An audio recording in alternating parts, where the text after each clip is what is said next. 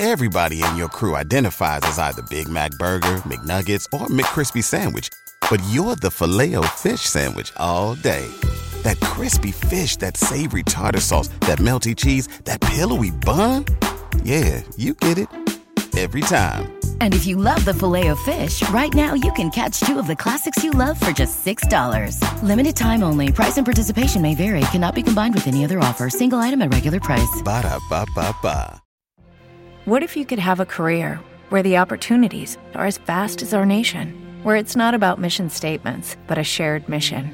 At U.S. Customs and Border Protection, we go beyond to protect more than borders from ship to shore, air to ground cities to local communities, CBP agents and officers are keeping people safe.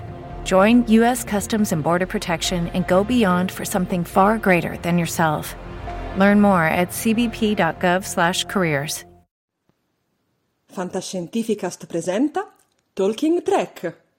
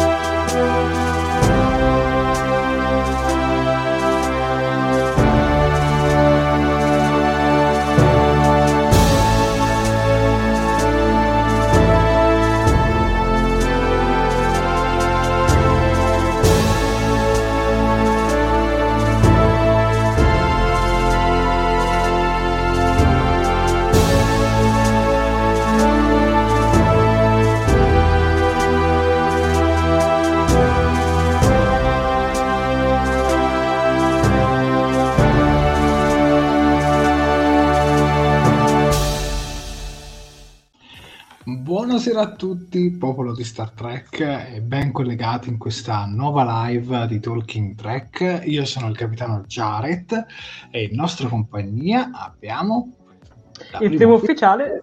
Ah, ok, scusa, pensavo. Sofia, la prima ufficiale, Sofia. Buonasera esatto. ragazzi e buonasera Sofia. Buonasera caro Jared e buonasera a tutti. Io parto già molto bene stasera, devo dire. Ah, poveri noi. Bene, questa sera, eh, come la scorsa diretta, andremo a parlare delle notizie, faremo un punto su tutte le notizie eh, legate a questo franchise di Star Trek. Volevamo fare una diretta dedicata a tutta la parte cinematografica, ma come ben sapete, questa sera è uscita una bella notizia su Strange New Worlds e quindi film più Strange New Worlds. Andata così. Sì, vabbè, sì. vabbè. Sofia? A te i social. Ok, beh, direi che come al solito facciamo un po' di, di, reminder. Io vi ricordo che la diretta va in live sia sul nostro canale di YouTube che sulla nostra pagina Facebook. I passaggi sono pochi e semplici, quindi insomma io vi faccio giusto un po' un recap. Per quanto riguarda YouTube, mi raccomando, dovete, se non l'avete ancora fatto, iscrivervi al nostro canale e cliccare sulla campanellina degli avvisi per essere sempre aggiornati ogni volta che facciamo uscire un nuovo video oppure che andiamo in diretta. Inoltre, beh, dovete mettere anche un bel mi piace alla diretta diretta, commentare come se non ci fosse un domani, perché al solito più siamo e più ci divertiamo, e soprattutto condividere per ampliare ancora di più il magnifico motore a spore che è poi alla fine il nostro pubblico di Talking Track. Per quanto riguarda invece Facebook, anche lì le procedure sono simili, infatti se non l'avete ancora fatto, mi raccomando, mettete un bel mi piace alla pagina Facebook Talking Track Star Trek Podcast Italia, mettete un bel mi piace oppure una love reaction anche alla diretta, e anche in questo caso, beh, commentate come se non ci fosse un domani e condividete condividete, perché al solito più siamo e più ci divertiamo. Penso di aver detto tutto per cominciare, quindi Jared ti lascio la parola. Bravissima Sofia, hai detto esattamente tutto e quindi direi di salutare i nostri spettatori e cominciamo proprio da Assunta Viviani, come sempre l'immancabile Assunta, Jared e Sofia, buonasera, lunga vita e prosperità. Lunga vita e prosperità anche a te e ben collegata. Poi abbiamo il nostro compositore Stefano Ancis. Buona, buon salve a tutti, buon salve anche a te. Poi abbiamo il maestro, anche lui comincia ad essere un immancabile. Buonasera Trekkers, buonasera anche a te. Poi abbiamo Sandro Albinati, buonasera a tutti, buonasera anche a te. E poi abbiamo Riccardo Frascaglia, ciao Jared e Sofia, lunga vita e prosperità anche da me. Alberto Palazzolo, ciao ciao. Poi abbiamo, salutiamo anche Michele Messa che fa un commento e dice: Beh, chi, chi, non sa cosa significa lunga vita e prosperità è meglio che cambi universo o anche diretta, direi. Esatto. Queste sono le basi, su via. eh sì, le basi per entrare a seguire Talking Track, almeno lunga vita e prosperità. Esatto. Ti lascio saluti romulani, Sofia. Come al solito con Alessio Martin che mette alla prova il mio sempre più migliorato Romulano, infatti, infatti, infatti ci dice Jolan True, gente, vediamo quanto reggo stasera prima di stramazzare dalla stanchezza, rivoglio le live alle 18.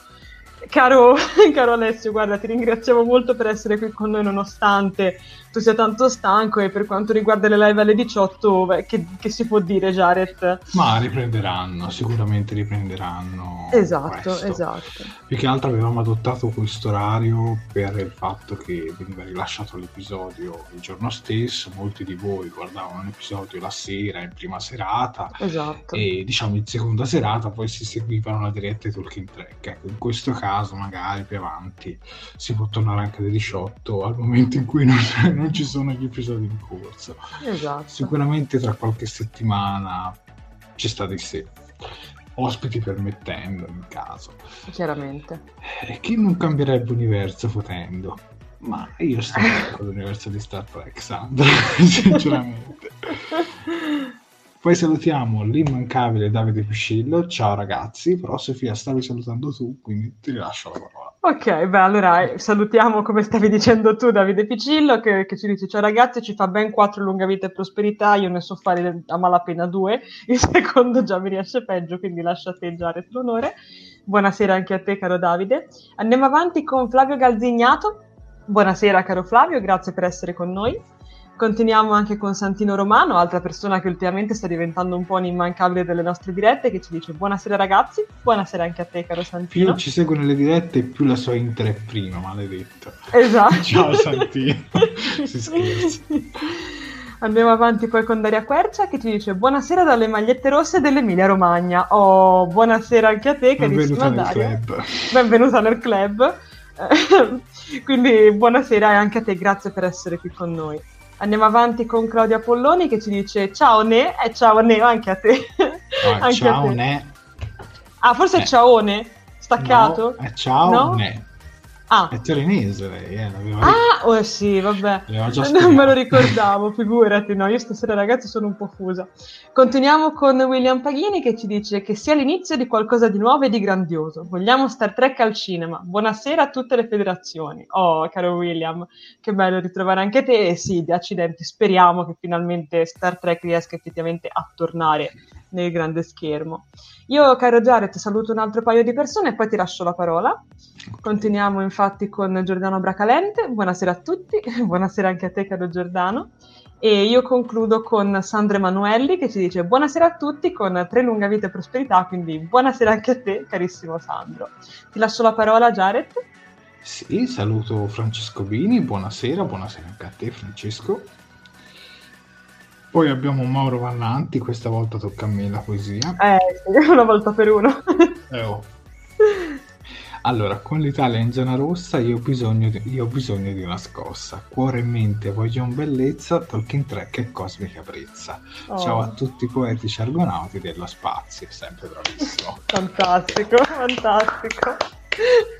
Grazie Mauro per le tue deliziose poesie, ormai è un momento che aspettiamo con trepidazione in tutte le dirette. Poi salutiamo Sara F, dopo tanto tempo, ritorna collegata con noi, mi sembra dalle dirette di Discovery. Ciao Sara, Eh sì. ben collegata. Poi abbiamo Antonio Morano, buonasera dalla zona neutrale, cioè la Svizzera. Buonasera Antonio. Saluto Daniele Amore, buonasera a tutti, buonasera anche a te carissimo. Eh, come state? Da tempo non vi vedo, incolpate la scuola, eh? mi ci avevi detto qualche tempo fa, Sara. Ma ci stiamo in zona rossa, però Eh. andiamo avanti, mettiamola così. Esatto. Con molta fatica andiamo avanti, ma con queste dirette ci date il carburante, ci date la curvatura, anzi il dilitio perché non si va. Esatto. Mm, dopo varie dirette in differita, de- dopo varie differite di nuovo in diretta. Oh, grandissimo Giordano, ben collegato. Tenere pinna, ciao dalla zona bianca, allora deduco che tu sei della Sardegna. È possibile.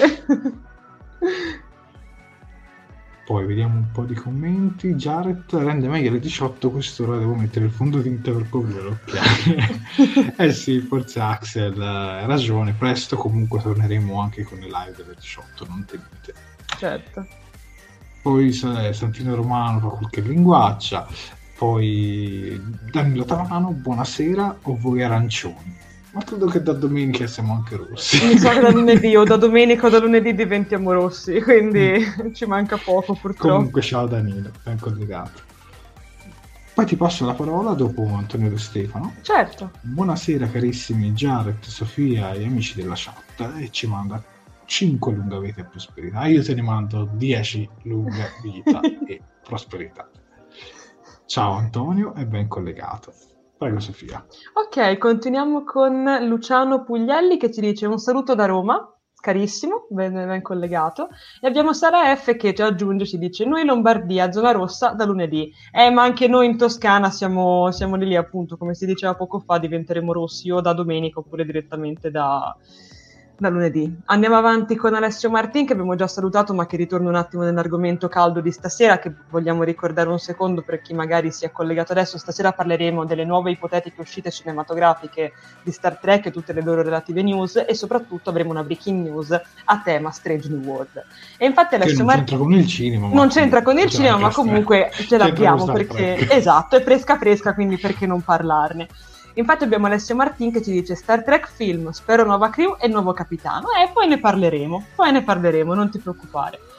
Ehm, poi abbiamo Claudio Apolloni che ci dice sì sì, il ne è un saluto del pianeta Sabaudo. Be- benissimo, mea culpa, mea culpa, che ogni tanto mi perdo.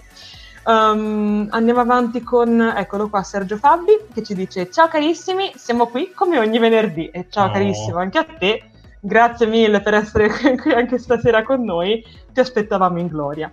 E poi abbiamo un altro saluto da parte sempre di Alex Labate che ci dice saluti dall'avamposto della federazione sul pianeta Risa, Tenerife. Ottimo! Spagna. Accidenti! Eh sì, zona lì. Bene, io direi che allora con i saluti dovremmo aver finito, a meno che non arrivi qualche ritardatario in questo momento, che comunque non arrivi qualche ultimo collegato. Vabbè, nel caso vi salutiamo dopo. Esatto, assolutamente, assolutamente. Sì, io direi che con i saluti abbiamo finito e quindi, visto che l'ultima volta non abbiamo mostrato le foto che ci hanno inviato i nostri spettatori, lo facciamo questa volta. Oh. Prego Sofia. Bene, questo è il mio momento preferito, come sapete tutti quanti. Allora, io direi che cominciamo subito. Sì, aspetta, eccoci Prego, qua. Vai. eccoci qui. Bene, direi che cominciamo subito con una bella foto, anzi un bel compilation di screenshot da parte di Assunta Viviani, che ci ha mandato ben tre screenshot dalla scorsa diretta dove abbiamo intervistato Luca Mauri di Wikitrack. Um, dunque, io ho scelto queste tre che, giust- che- che la carissima Assunta ci ha mandato puntualissima appena abbiamo finito la diretta, è fantastica. Tra l'altro, scusa, approfitto per salutare Francesco Laganà che si è collegato adesso. Buonasera Ciao, da Francesco. Messina. Ciao Francesco, ben collegato. Dicevo, qui abbiamo tre fantastici screenshot. Io direi di partire dai due più piccolini. Sicuramente quello in basso mi ritrae nelle mie solite pose molto fini ed educate da signorina per bene quale sono, e vulcaniana soprattutto. Poi abbiamo quello più in alto dove vediamo appunto Luca che era intento a spiegarci come funziona Wikitrack e quali sono anche diciamo, le funzioni principali, come abbiamo visto è un po' più diciamo, di una wiki, una wiki molto approfondita. Ci ha raccontato anche la storia, tra l'altro vi invito caldamente a recuperare quella diretta perché è stata anche molto interessante. E poi invece nella foto centrale vede- vedete be- tre bei visi sorridenti e qui probabilmente stavamo trattando anche delle notizie. Infatti appunto la scorsa volta non, non, cioè, avevamo appunto Luca come ospite, ma abbiamo anche parlato di news varie ed eventuali. Io direi che continuiamo con Stefano Ancis. Ecco, questa la presento io perché Prego. l'ho inviata qualche sera fa. Ovvero Stefano Ancis, il nostro compositore della nostra sigla iniziale e finale, ci ha inviato questo, questa foto mentre lui che si trova in Sardegna, quindi zona bianca, eh, è tornato a fare un concerto, ovviamente seguendo tutte le norme perché eh, nel ristorante dove si è esibito è considerato un'attività secondaria del ristorante, quindi ti puoi no. esibire e quindi Beh. ha suonato anche dal vivo la sigla di Talking Track che ha composto proprio lui in persona. Che bello. Andiamo avanti? Certo, andiamo avanti. Eccoci qui. Vuoi che mi prendo io la poesia questa volta? Vai, vai. Oh, allora, caro Mauro Vallanti, come al solito, non si esime di mandarci i suoi collage.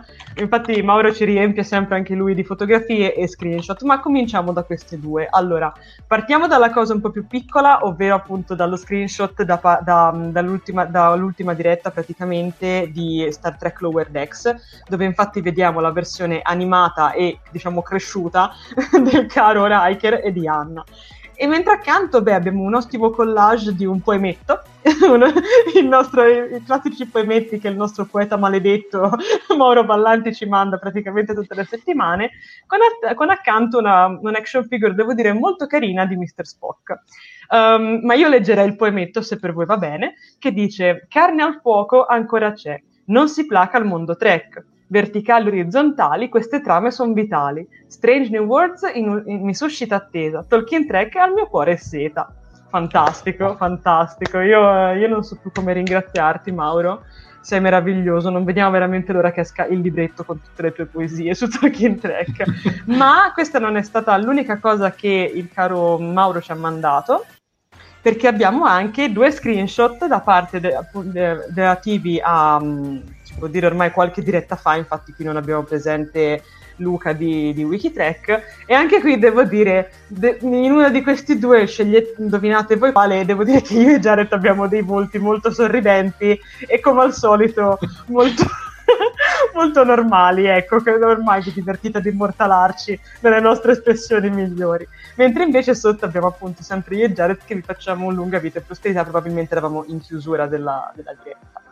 Um, infine abbiamo questa, vuoi parlarne tu Jared? Sì, questa ce l'ha inviata William Paghini durante, mh, mm, vabbè, una è una foto di Spock, ovvero di Leonardo Nimoy, tra l'altro molto molto bella, e le altre due screenshot sono ripresi dalla diretta che abbiamo fatto al doppiatore eh, di Picard, ovvero Alessandro Rossi, in compagnia sempre di Cartoon Coverland, con cui abbiamo anche condiviso piuttosto recentemente eh, una intervista a Alessio Siciliano. Esatto, esattamente. Bene, direi che con le foto del pubblico abbiamo finito. Questo è quanto. E questa è la cover di questa puntata di Talking Track di oggi, un nuovo film in arrivo.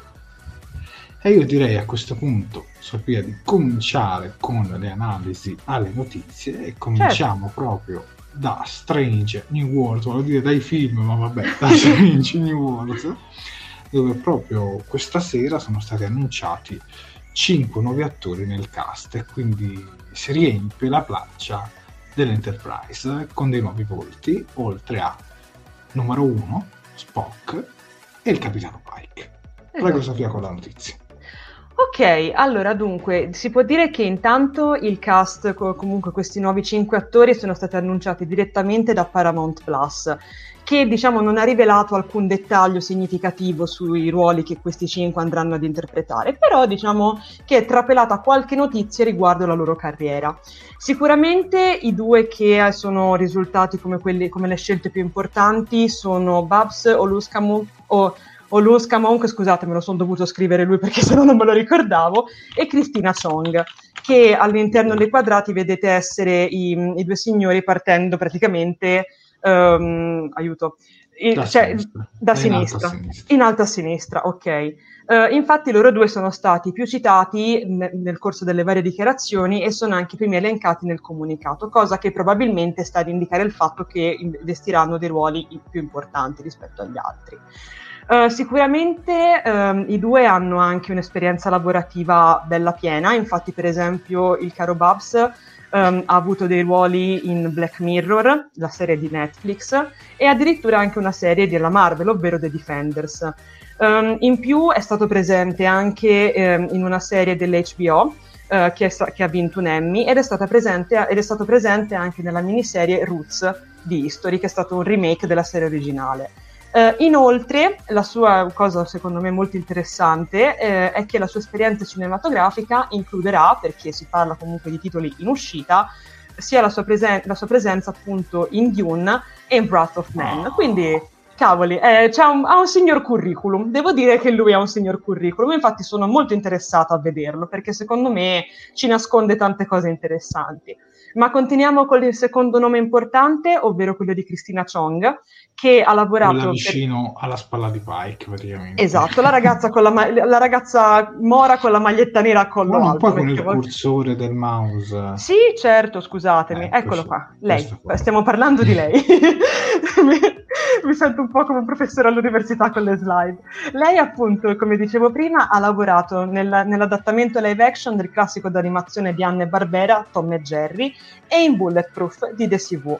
Uh, inoltre le sue esperienze lavorative hanno sempre a che fare un po' con la fantascienza perché includono Black Mirror, Doctor Who e Behavior, sempre della BBC.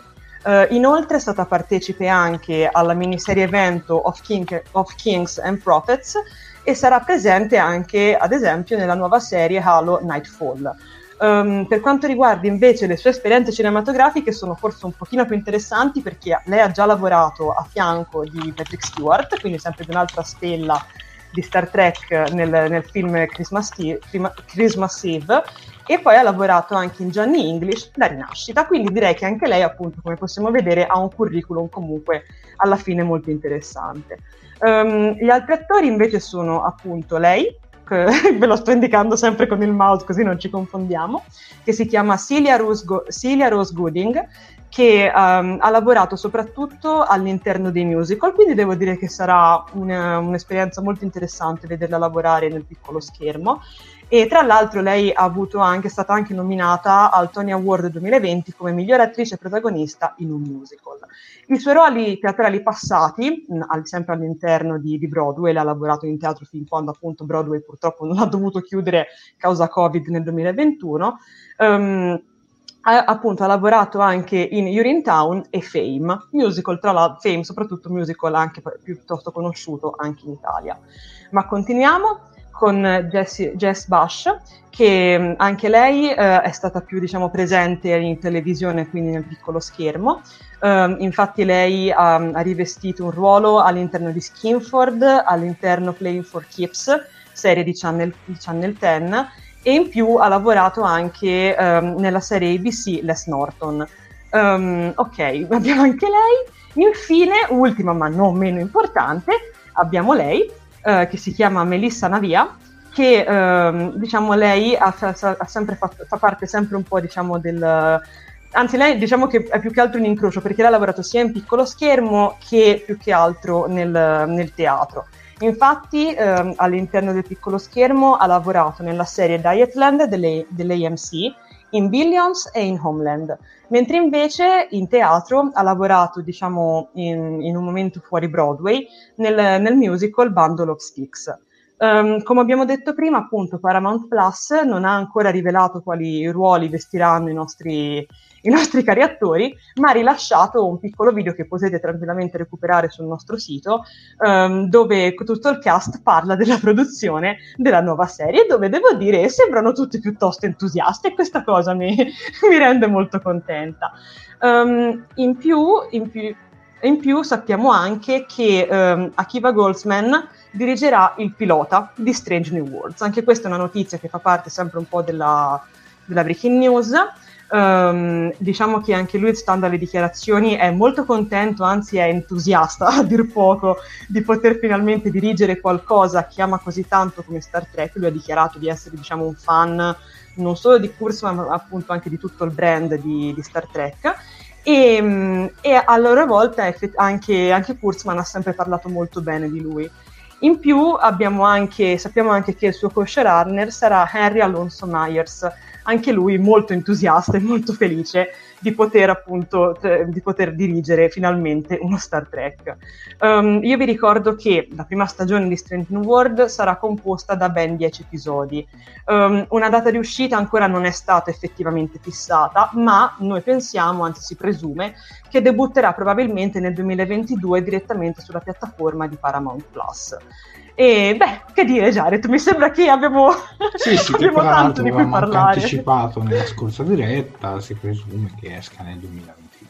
Esatto. Considerando esatto. anche la post-produzione, perché per esempio esatto. leggevo Assunta, mi sembra ci chiedeva se le riprese finiranno in estate, anche se dovessero finire in estate, forse credo sia un pochino presto, però tra la post-produzione eccetera eccetera passerà del tempo. Dipende quanto... Eh, perché, perché, più che altro è quello, purtroppo sai, le serie di fantascienza hanno sempre un po' più di tempo, cioè hanno bisogno di sempre un pochino più di tempo in più rispetto alle altre, ad altri tipi di serie sì, per, sì. per Comunque al momento quindi... non si conosce ancora la distribuzione internazionale di queste serie, eh, quando potrebbe uscire potrebbe essere anche arrivato Paramount Plus anche in Italia a quel punto potrebbe certo. eh, congiungersi direttamente con, con, il servizio diciamo statunitense. E poi cosa sappiamo di questa serie? è uscita anche la sinossi. È uscita la sinossi che ve la leggo proprio che ci ha portato avanti il nostro articolo che recita Star Trek Strange New Worlds si basa sugli anni in cui il capitano Christopher Pike ha presidiato il timone della USS Enterprise. La serie avrà come protagonisti personaggi preferiti dai fan apparsi eh, nella seconda stagione di Star Trek Discovery, Anson Mount nei panni del capitano Christopher Pike, Rebecca Romijn come numero uno e Ethan Peck come ufficiale scientifico Spock, perché ovviamente Spock non è ancora il primo ufficiale dell'Enterprise. Esatto, esattamente. Ma lo è proprio numero uno, ovvero Rebecca Romijn. La serie sarà inc- la serie incentrata sulle avventure dei tre protagonisti che negli anni precedenti l'arrivo del capitano Kirk sono impegnati nell'esplorazione di strani e nuovi mondi in giro per la galassia. E direi che le premesse sono, eh, sono ottime. Sì, diciamo che dalla sinossi riprende un po' quello che si voleva fare con la prima stagione di Discovery. Almeno all'inizio si leggeva un po' questo, dieci esatto. anni di Kirk e Spock, eh, si esploreranno strani nuovi mondi, ci saranno nuovi cattivi. Questo ai tempi di Brian Fuller, ancora prima di vedere effettivamente qualcosa di Discovery, era quello che un po' si leggeva nell'aria. Sicuramente se manterranno questo stile un po' avventuresco, un po' episodico, un po' con l'alieno, il pianeta della settimana, come hanno promesso, ci sarà da divertirsi. Secondo me ci sarà. Secondo voi come sarà? Ci chiede Riccardo Frasca ma secondo me le premesse sono veramente buone. Io, come ho detto anche nella scorsa diretta, è la serie che attendo di più in assoluto. Anche Flavio Calzignato ci dice un bel bigliettino da visita. Eh Poi c'è tanto entusiasmo per Dune, Dune di Villeneuve tanta roba, ma quando esce Dune, attesissimo Dune, cioè tantissimi eh. fan di Dune, anch'io lo attendo, tra l'altro nel Dune diciamo originale, mettiamola così, si vedeva anche la presenza di Patrick Stewart e esatto. vediamo un po' cosa faranno anche in questo, in questo nuovo. Esatto. Comunque, su Strange New Worlds sicuramente le attesa, cioè l'attesa, le speranze sono alte, sono curioso di sapere che ruoli eh, riempiranno questi personaggi. Assunta Viviani ci chiede se uno di loro potrebbe essere il dottore. A naso ti direi di no, perché se il dottore è il dottor Boyce non mi sembra, cioè dovrebbe essere molto più anziano, almeno che non l'abbiano voluto cambiare magari il colore della pelle o, o cose di questo tipo. Comunque non credo Sicuramente saranno, ci presenteranno anche altri attori, questo ne sono sicuro, però certo. adesso ce ne hanno presentati 5. Io direi che alcuni secondo me avranno dei ruoli, questi dovrebbero essere tutti attori con dei ruoli regolari, quindi non sono che star non dovrebbero essere neanche tipo eh, il Deathmer o la Wash con della situazione, dovrebbero esatto. avere proprio dei personaggi importanti, credo, all'interno dell'equipaggio personaggi che probabilmente non avremmo nemmeno conosciuto nel, nello storico pilota di, di Star Trek, ovvero lo zoo di Talos, probabilmente ci introdurrà altri personaggi che noi magari sono arrivati dopo, mettiamola così. Certo, certo. Che noi scopriremo. Io personalmente non vedo l'ora. Tra i commenti leggevo, eh, lo devo ritrovare, insomma qualcuno ci diceva che eh, l'attrice, quella in basso a sinistra, gli ricordava un po' Gettrino. Eccolo qua il commento, l'ho ritrovato. Eccola qua. Effettivamente mi ricorda un po' una versione più giovane di sì, Gettrino, vedendola così, sì sì. È vero. Non mi dispiacerebbe un personaggio di questo tipo nella serie. Ora, magari proprio uguale a Gettrino anche di aspetto fisico, magari no, cambiamola un po'. Però, sì, sì. Fra questi attori, vabbè, domanda sia per te Sofia che per i nostri spettatori, qual è quello che diciamo che vi ispira più fiducia? Guarda, io forse sarò un pochino banale, ma probabilmente punto tutto su, su Babs, ve lo sto indicando adesso con il cursore, lo chiamo per noi perché il cognome purtroppo per me è impronunciabile, uh, più che altro perché me lo ricordo in Black Mirror, mi ricordo di, aver, nonostante io l'abbia visto diversi anni fa, ma mi, me lo ricordo, e mi ricordo che mi era anche piaciuto per i ruoli che aveva, che aveva interpretato, ricordiamo che Black Mirror è appunto una serie, eh, diciamo, antologica che, che si chiude direttamente di episodio in episodio, che parla sempre un po' di un futuro distopico dove appunto la tecnologia ha preso il sopravvento eccetera. E quindi diciamo che è una serie dove i personaggi cambiano da episodio a episodio. Lui è stato protagonista di uno di questi episodi e secondo me ha fatto un buon lavoro. Quindi diciamo che se posso andare un po' sulla fiducia, devo dire che lui mio, potrebbe essere la mia punta di diamante, potrebbe essere il mio cavallo vincente. Anche se devo dire che sono molto curiosa, per esempio, anche di lei, visto questo cambio che ha fatto, come, come vi dicevo prima, dal teatro alla televisione mi incuriosisce molto. Mi ricordo un po', sai, queste, queste, storie di attori un po' di vecchia leva, passatemi un po' il termine, che appunto prima si erano formati a teatro e poi sono approdati nel, negli schermi. Quindi ti dirò, mi, mi, incuriosisce molto. Tu invece, Jared, c'è qualcuno da cui sei più incuriosito? Ma l'attore che hai citato, così Lui? a naso, per me potrebbe essere l'ufficiale della sicurezza. È possibile. Ce lo vedo, no? Mm. Bello tosto, con i muscoli a bordo. Tipo Worf. Eh sì. Non lo so, io, io ce lo vedo un po' in questo ruolo qua. Beh, inizialmente doveva essere Nan, ma poi Nan è rimasta sulla Discovery, poi insomma si sa che fine ha fatto. quindi, quindi eh, il povero Pike eh, deve sostituire l'ufficiale della sicurezza e potrebbe essere lui, anche se pure l'attrice eh, Cristina Chong, anche secondo me anche lei potrebbe essere un ufficiale della sicurezza ci vedo un po' della cazzotaggine della Giorgio. so, così a naso. Eh, sarà la pettinatura perché hanno praticamente gli stessi capelli in questa foto, quindi è possibile. Vabbè, dai, inventiamo robe, dai. Intanto adesso vai, vai. siamo qui che possiamo, diciamo, tirare fuori delle teorie. Allora, per me, eh,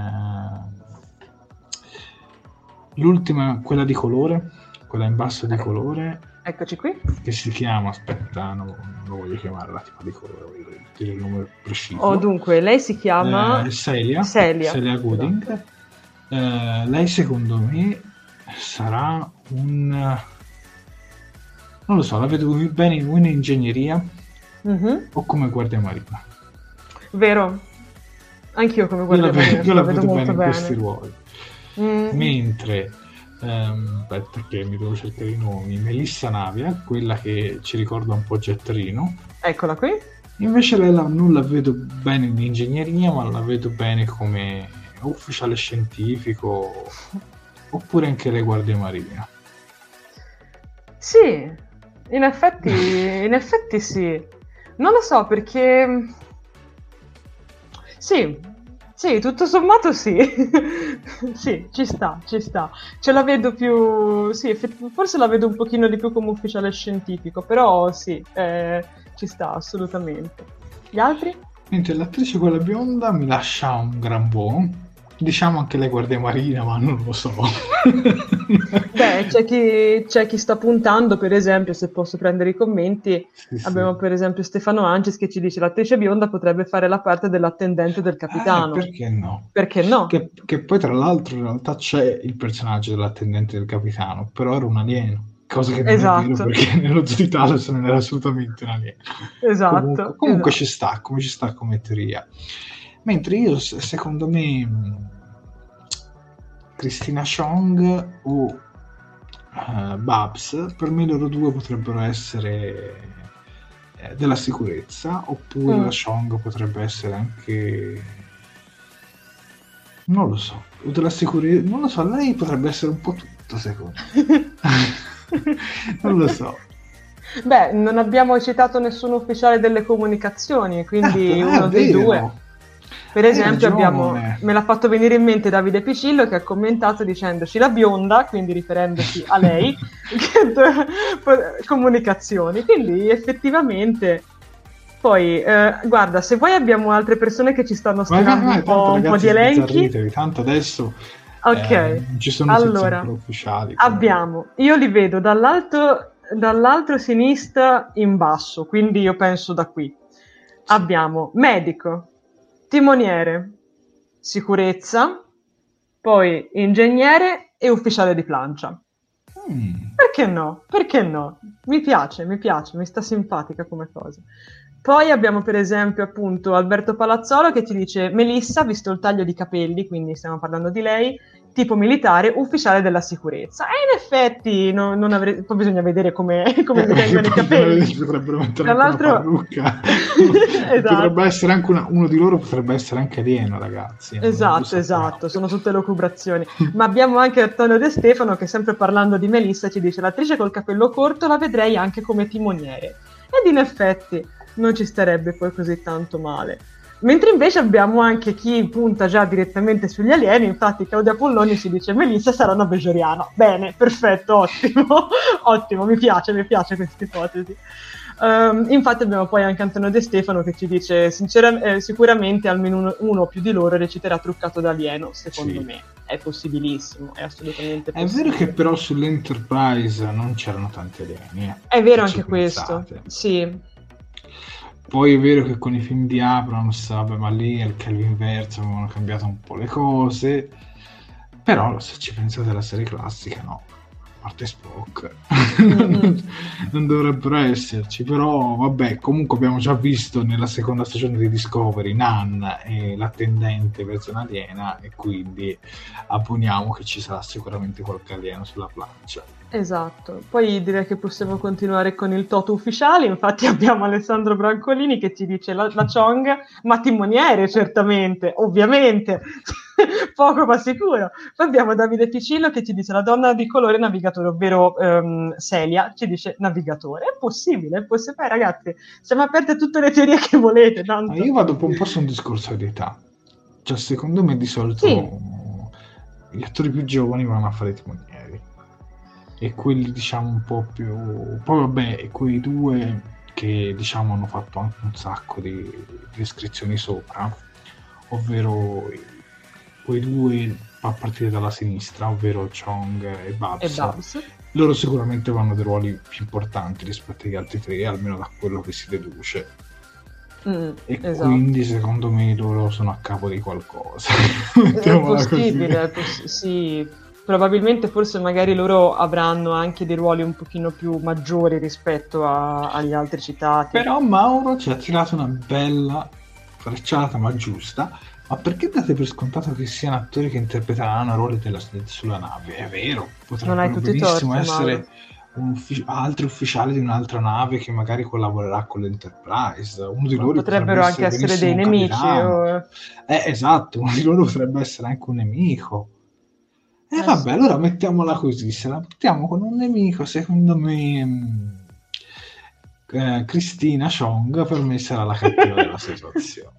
Un po' da Giorgio. tu ti sei innamorato della Chong come la Giorgio, mi piace questa cosa. Mi piace sto, mi piace sto cognome. Tra l'altro è un cognome anche abbastanza asiatico, però lei non mi sembra asiatica. Bello, Credo bello, che abbia qualche ori- non lo so, non so se ha qualche derivazione tipo asiatica. Isabrionza, tipo qualcosa del genere. Mm, sì, è possibile, è possibile. Cioè magari tipo di seconda generazione, insomma. No, comunque sì, effettivamente. Eh, oddio, allora le cose si complicano, dannazione. Guarda, adesso che dopo Mauro solo perché il segnato cambia, dice forse ehm, Babs. si chiama Babs sarà Klingon. Eh beh, il villain Klingon di turno. Oh, mamma mia, basta Klingon. Speriamo non ce li cambino un'altra volta. No, oddio, se ci fanno un... cioè se la fanno ad archi a piccoli archi e, Certo. de- e dedicano due archi ai Klingon, ok, ma non che siano il tema Eh, però attenzione perché comunque loro li hanno definiti come degli attori regolari, cioè come delle, de- de- cioè dei personaggi E ricorrenti o io- regolari. eh, per questo io Capito? mm, lo A meno davo, che- diciamo, per scontato di, di membri dell'equipaggio. Mm, secondo me è più facile appunto per rispondere anche un attimo a Mauro che o siano effettivamente appunto come diceva giustamente Jared e come diciamo abbiamo un po' elucubrato fino adesso membri dell'equipaggio oppure è possibile che comunque siano sempre personaggi che sono all'interno della federazione. Mi viene un po' da pensare tipo all'ammiraglio che alla fine mh, è diventato un po' appunto un personaggio ricorrente per tutto il secondo arco comunque per, per buona parte della- dell'ultima stagione di Discovery quindi mh, diciamo che potrebbe anche essere questo in realtà, anche perché appunto personaggi ricorrenti significa che comunque li vedremo sempre o comunque li vedremo molto spesso. No, no, regolari, c'è proprio scritto regolari. Sì, sì, regolari, pardon. Sì. Comunque molti di voi si stanno spirando insomma sulle sighe alieni, l'attore è sempre Babus, eh, sarà Klingon, secondo Riccardo Frascala, Fionda sarà un alieno di sicuro, sto cercando Ecco. di capire, eh, di etnia. Allora, se dovessi dire che tra di loro c'è un ammiraglio, andrei su Babus per una questione di età. Mettiamola così, se ci fosse un ammiraglio de- della federazione sempre presente, che poi se ci pensate, sia in Discovery sia in Picard, eh, c'è sempre stato un ammiraglio in tutte le stagioni, Mm, eh, da dove loro comunque prendevano gli ordini della flotta, mm. se ci pensate. Quindi Sì, certo. Io do per scontato che un ammiraglio ci sarà in Strange Universe. Non so se fra questi cinque, ma secondo me qualcosa si vedrà. Purtroppo non la Cornwell perché è... ha, tirato, ha- tirato le cuoia, possiamo Sì, dirlo. purtroppo sì. Sarebbe stato bello rivederla. Secondo me si poteva anche risparmiare quel personaggio. Sì, Pazienza. concordo. Concordo con Mauro, in effetti qualcuno di loro potrebbe essere anche un antagonista. Sì, questo è probabile. Anche. Cioè, è probabile, possibile, sicuramente. Guarda, tra Comunque, l'altro... insomma, direi che eh, vi siete molto divertiti fra i commenti a, a capire quali possono essere i loro ruoli. Dimmi, Sofia. Sì, abbiamo anche una piccola, diciamo, delucidazione da parte di Davide Piccillo che ci dice ricorda a tutti che il ruolo del timoniere è occupato da numero uno. Mm, sì, sì, Quindi- facciamo anche altre cose, insomma. Sì, però potrebbe, cioè, magari uno di loro potrebbe anche essere tipo una sorta di timoniere in seconda, avete presente, no? Tipo nella serie classica vediamo magari spesso che quando i nostri, i nostri eroi sono impegnati a scendere su un pianeta Sì, arriva qualcuno uno poi anche il ufficiale, eh. Sì, Cioè, esatto, quindi, esatto. eh, insomma, numero uno avrà sicuramente, cioè diciamo il Golden Trio sarà sicuramente Pike, Spock e numero uno. Certo, E i loro tre sono sicuramente protagonisti. esatto. Ya, fra, fra di loro sicuramente qualcun altro, qualche altro personaggio sarà protagonista perché comunque questa serie dovrebbe avere un ritmo corale. Non dovrebbe essere, diciamo, come Discovery Picard. Non c'è un protagonista e tutti gli altri personaggi girano attorno, ma in questo Esatto. caso, anche se si presume che anche qui Pike avrà un po' più scene rispetto agli altri personaggi. Ed è Esatto. quello che poi vogliamo tutti, eh, mettiamola così. Io temo un po' per Spock perché ho paura che se vanno troppo a, a incasinare di dettagli potrebbero un po'. non lo so. La Eh. mancanza di attenzione di Kurtzman a volte lascia un po' a desiderare. Ho paura come. Cioè, su Pike veramente possono raccontare tante cose. Su, su Spock ho un po' paura, Mm. sinceramente. Mi trovi d'accordo. Va bene, io direi che con il Toto Strange New Worlds e con i cinque nuovi attori nel cast eh, possiamo anche chiuderla qua e passare Ok. alla- al prossimo argomento. Allora, Ecco. nel prossimo argomento, Kalinda Vasquez è stata scelta per scrivere la sceneggiatura del prossimo film di Star Trek. Prego, Sofia. Ok, eh, dunque, ehm, diciamo che nel corso di quest'ultimo periodo, come abbiamo visto, gli annunci riguardo i nuovi film di Star Trek si sono effettivamente rivelati essere delle, degli specchi per le allodole. Ci abbiamo tanto sperato, continuiamo a sperarci, ma purtroppo da quando Star Trek Beyond ha lasciato il cinema, ha lasciato il cinema nel 2016, molte dichiarazioni e notizie hanno fatto capolino, ma, è stato di- ma poi alla fine si sono rivelate, come si suol dire, fuffa, mettiamola così. Sì, sì, ma annunciamo co- un po' tutti i progetti che, certo, sì, che, sì. Sono, stati, che sono stati, diciamo, annu- esatto. annuncio io in questo caso. Ok, che sono stati, vai. diciamo, annunciati e poi smentiti. Partiamo dal primo, da quello della Clarkson, progetto Esatto. andato in fumo a causa delle trattative finanziarie, se vi ricordate bene, con, eh, con Chris Pine, che non si riusciva a trovare l'accordo, dove doveva essere previsto anche eh, l'attore, de- il personaggio del padre eh, di Kirk, Esatto, poi anche lì ci sono stati i vari casini e non se n'è fatto niente. esatto. Poi siamo andati verso la direzione di, Quin- di Quentin Tarantino, quanto ne abbiamo parlato, quasi un anno intero eh, su questo film. Eh, il fandom qui era veramente diviso, cioè fra chi era curioso e fra chi, guarda, a me piace Tarantino, ma con Star Trek non ci cozza niente. E avevano ragione, però io ero fra quelli che dicevano, sì, è vero, però chissà. Voglio dire, voglio- però voglio vedere che cosa combina, cioè io ero più da quella parte lì. E anche lì mh, si diceva che fosse basato sugli avvenimenti dell'episodio Chicago anni 20, poi alla fine anche lì non se ne è fatto niente. Poi arriviamo al progetto di Noah Uli, eh, lo sceneggiatore di Fargo e Legion. Eh, anche di lui se ne è parlato tanto, erano uscite anche delle, delle notizie, a un certo punto si parlava un suo allontan- allontanamento perché il film potesse riguardare un virus o qualcosa del genere. Ho detto, ma guarda, forse è meglio di no. Col senno di poi. E quindi anche lì, diciamo, pure lui, quel progetto lì non è andato, diciamo, in, in porto. E poi da ultimo è arrivata, diciamo, proprio Kalinda Vasquez, che secondo il sito di, di Deadline, eh, la sceneggiatrice che si è occupata sia di Short Tracks che di Star Trek Discovery, è stata scelta dal team di produzione della Bad Robots di J.J. Abrams per scrivere una sceneggiatura originale ambientata nell'universo di Star Trek. Eh, Kalinda Vasquez ha scritto quell'episodio, di, quello short tracks che in Italia non è ancora arrivato, eh, dove praticamente è interessante perché si vede la sala macchine dell'Enterprise di Pike. Esatto. Solo per quello, per il resto per me non è che fosse tutto questo grande episodio. Io che sinceramente l'ho visto. Eh, mentre su Discovery lei ha scritto la seconda, diciamo a più mani ha scritto eh, la seconda parte de- di Terraferma. Terraferma, Eh, esatto. L'episodio, diciamo, quello dove vediamo la Giorgio darci addio, ecco, diciamo, Esatto. per poi passare a sezione 31 quando, quando sarà. Insomma, gli addetti ai lavori hanno confermato che, eh, che questo accordo è stato concepito e, e- e lei, diciamo, si dovrà occupare di questa, di questa sceneggiatura, di questo, di questo nuovo film. Eh, lei poi ha rivelato anche che il suo nome, Kalinda, eh, deriva da Star Trek, da un episodio della serie classica. Insomma, eh, io dico la verità, cioè io dico la verità dal mio punto di vista, Sofia, poi anche Mhm. voi fra i commenti della vostra. Io sono un po' scettico. Sono un po' scettico perché dopo un paio di progetti, tutti molto interessanti, andati sempre in rovina, non lo so Mm. un po' di dubbi ce l'ho. Spero sia la volta buona, onestamente. Come scelta, francamente, se andate a vedere un po' la sua filmografia come, come sceneggiatrice, non è che abbia fatto chissà che cosa.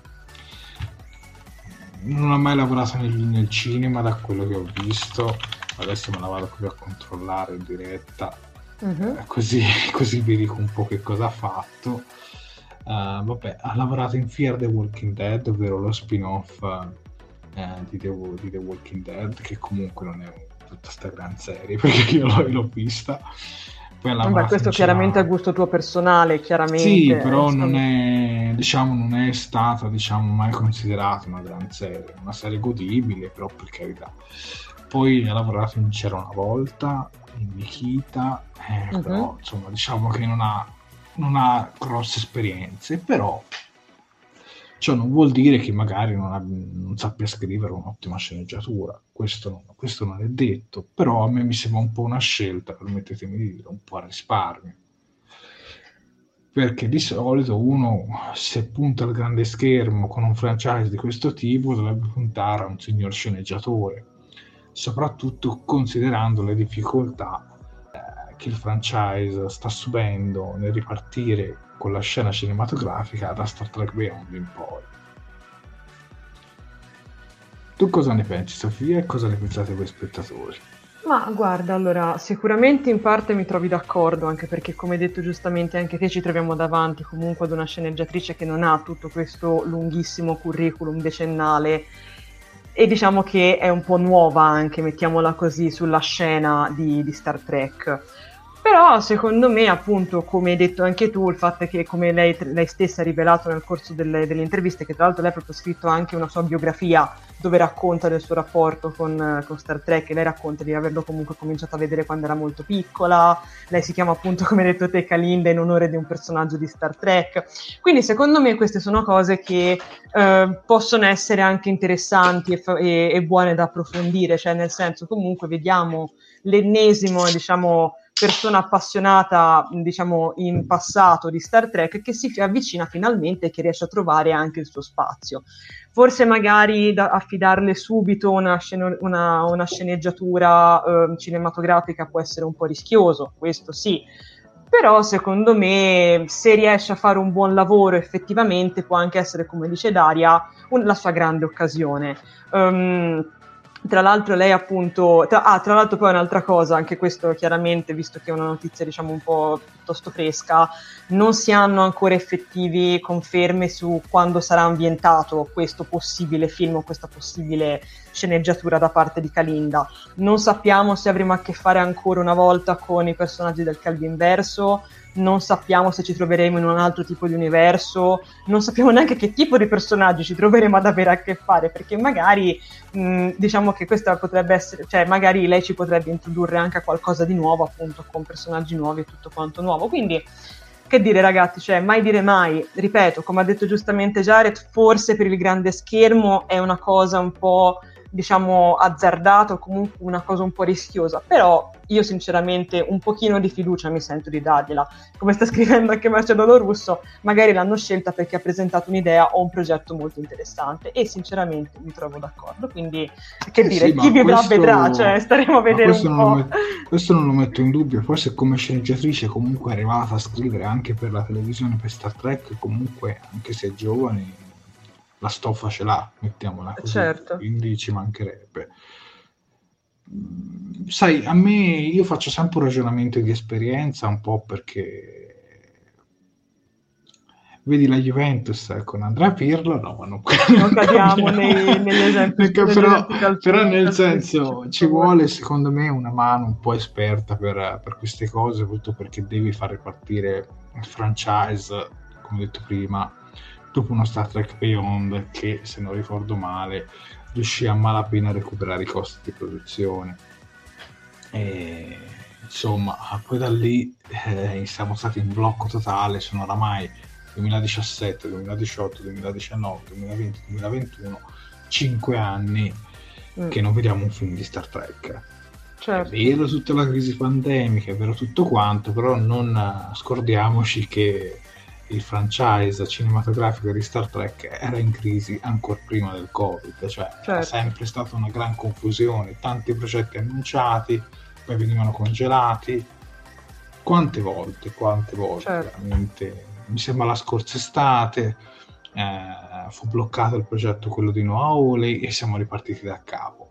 Adesso ripartiamo con una eh, ragazza, una sceneggiatrice che lavora anche nel team di, degli sceneggiatori di Star Trek Discovery e quindi diciamo anche già un po' di casa in Star Trek. Non è sicuramente una persona che viene dall'esterno, quindi questo potrebbe essere anche un aspetto positivo. Certo. Poi vabbè, poi la scelta cade sempre anche su chi sarà il regista, perché esatto. magari sceneggiatore piccolo, regista grande, magari poi riesci a, a, realizzare comunque un gran film. Esatto. Io sospetto tanto Alex Kurtzman, se vogliamo fare le cose in casa. Non lo so, non lo so. Però, allora, sicuramente sappiamo una cosa, che eh, c'è di mezzo il team di produzione della Bad Robot. La Bad Robot di J.J. Abrams. Io se faccio 2 più 2, J.J. Abrams, mi viene da pensare alla Kelvin alla Calvin Timeline. Però effettivamente, come hai detto tu, non si sa. Sinceramente, esatto. se dovessi scegliere io, andrei su un progetto diverso. O farei un film legato ad una delle serie in corso, magari quando una di queste serie finisce realizzi un film, vedi come va e se va bene realizzi anche dei sequel, un po' come è stato con con la serie classica e con The Next Generation. Con la serie classica è un, un, discorso un po' più complicato, però con The Next Generation praticamente sono finiti i film, cioè sono, è finita la serie e sono partiti subito dopo il film. Ecco, qualcosa del genere, visto che lavora, che viene da Discovery, non mi dispiacerebbe proprio con Star Trek Discovery, con un bel film uh, legato alla serie. Sinceramente io lo apprezzerei molto, ma anche su Star Trek Picard, ma anche su Star Trek uh, Strange New Worlds la Strange Worlds deve, deve ancora uscire, quindi magari ancora presto per un film, però sicuramente secondo me se si parte dal portare le serie al cinema sarebbe un progetto più interessante e poi magari anche meno costoso perché comunque eh, non dimentichiamoci che eh, la trilogia Kelvin è costata tanto anche perché ha degli attori olimpiani Certo. È vero la CGI, è vero gli effetti speciali, è vero le lens flare e tutto quanto, però insomma Chris Payne è un attore hollywoodiano a tutti gli effetti, Simon Pegg anche, Carl Urban ultimamente con The Boys è tornato sulla cresta dell'onda. Insomma, Joy Saldana con i film Marvel, anche, a parte lei anche c'è da Avatar che esatto. fino a poco tempo fa era stato il film più visto in assoluto, stato sorpassato, ma comunque nel nuovo film è sorpassato anche lei nel cast, quindi per dire, sono tutti attori che sicuramente chiedono un cachet molto più alto rispetto agli eh, attori di Star Trek Discovery o ma anche Picard, eh, perché a parte Patrick Stewart gli altri attori sono molto televisivi sicuramente si andrebbe a investire di meno, ma non vuol dire che se vai a investire di meno con un cast televisivo vuol dire che fai un film peggiore. Certo. E quindi io sinceramente sposerei questa idea. Non so mm. tu, Sofia, che cosa vorresti vedere da questa nuova sceneggiatura. Fatecelo sapere anche voi fra i commenti. Che film di Star Trek vi piacerebbe vedere? Eh, Guarda, scritto da Calinda. Prima di rispondere alla tua domanda, se posso, volevo prendere un paio di commenti perché vedo che invece che le opinioni no. nei confronti di Calinda sono un po', come dire, variegate, ecco. Mm, per esempio cominciamo appunto, sono, sono quattro commenti, quindi è giusto così per farci un'idea. Abbiamo per esempio Flavio Gazzignato che ti dice se Vasquez è una tracker la sua scarsa esperienza compositiva può essere superata e qui sinceramente mi trovi d'accordo. Continuiamo poi anche con Mauro Vallanti che in un commento un po' più lungo ci scrive mi, esprimo, mi, es- mi espongo ed esprimo una mozione di fiducia nei confronti di Caninda, giovane, già sceneggiatrice, con un nome che non può averle fatto sviluppare che non può non averle fatto sviluppare un naturale amore nei confronti del prodotto. Certo, inesperta, ma spesso, significa, ma spesso l'inesperienza significa minore contaminazione di stilemi di sceneggiatura classica, polverosa, strutturata. Sono fiducioso, potrebbe regalarci un, un, un'inesperata sorpresa. Anche i grandi hanno cominciato da piccoli. Guarda, Mauro, non potrei essere più d'accordo di così, però abbiamo anche diciamo un po' di eh, abbiamo anche qualche commento un pochino più eh, diciamo negativo tra virgolette voi siete liberissimi chiaramente di, no, non di, è cioè, negativo, non è negativo no pardon scusate mi confondevo che, scusate, Anzi, è positivo è molto me. positivo anche questo che ci dice Alberto Palazzolo Star Trek sempre più al femminile un gran bel cambiamento. Beh in effetti sì. Volevo prendere scusate ho sbagliato e tra l'altro sì. mm, il progetto della Clarkson era molto interessante, il primo progetto fu poi buttato, cioè fu cancellato perché Chris Pine non trovarono gli accordi sull'ingaggio, perché sarebbe stata la prima regista donna a dirigere un film di Star Trek. È vero. E appunto volevo prendere anche il commento di Vincenzo Lamia che ci dice non lo so, io non investirei mai su un film, troppi rischi e pochi guadagni.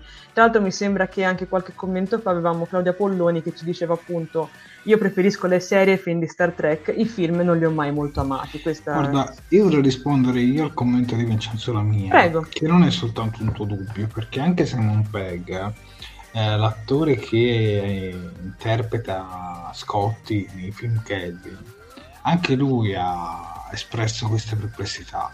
Mm. Perché i film che loro hanno realizzato, che comunque i primi due sono anche andati bene ad incasso, ci mancherebbero, però rispetto ad altri che magari spendono lo stesso budget ma incassano 3-4 volte tanto.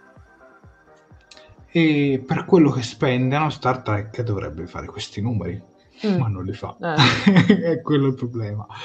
Io sono sempre dell'idea che comunque Star Trek non è qualcosa che riesci a far avvicinare un pubblico mainstream come quello della Marvel o come quello di Star Wars. E attenzione, quando dico mainstream non vuol dire che è peggiore, intendo diciamo un pubblico più variegato, di più persone, diciamo Star Trek è un concetto, più una filosofia eh, che si adatta più a un certo tipo di persone, mettiamola così.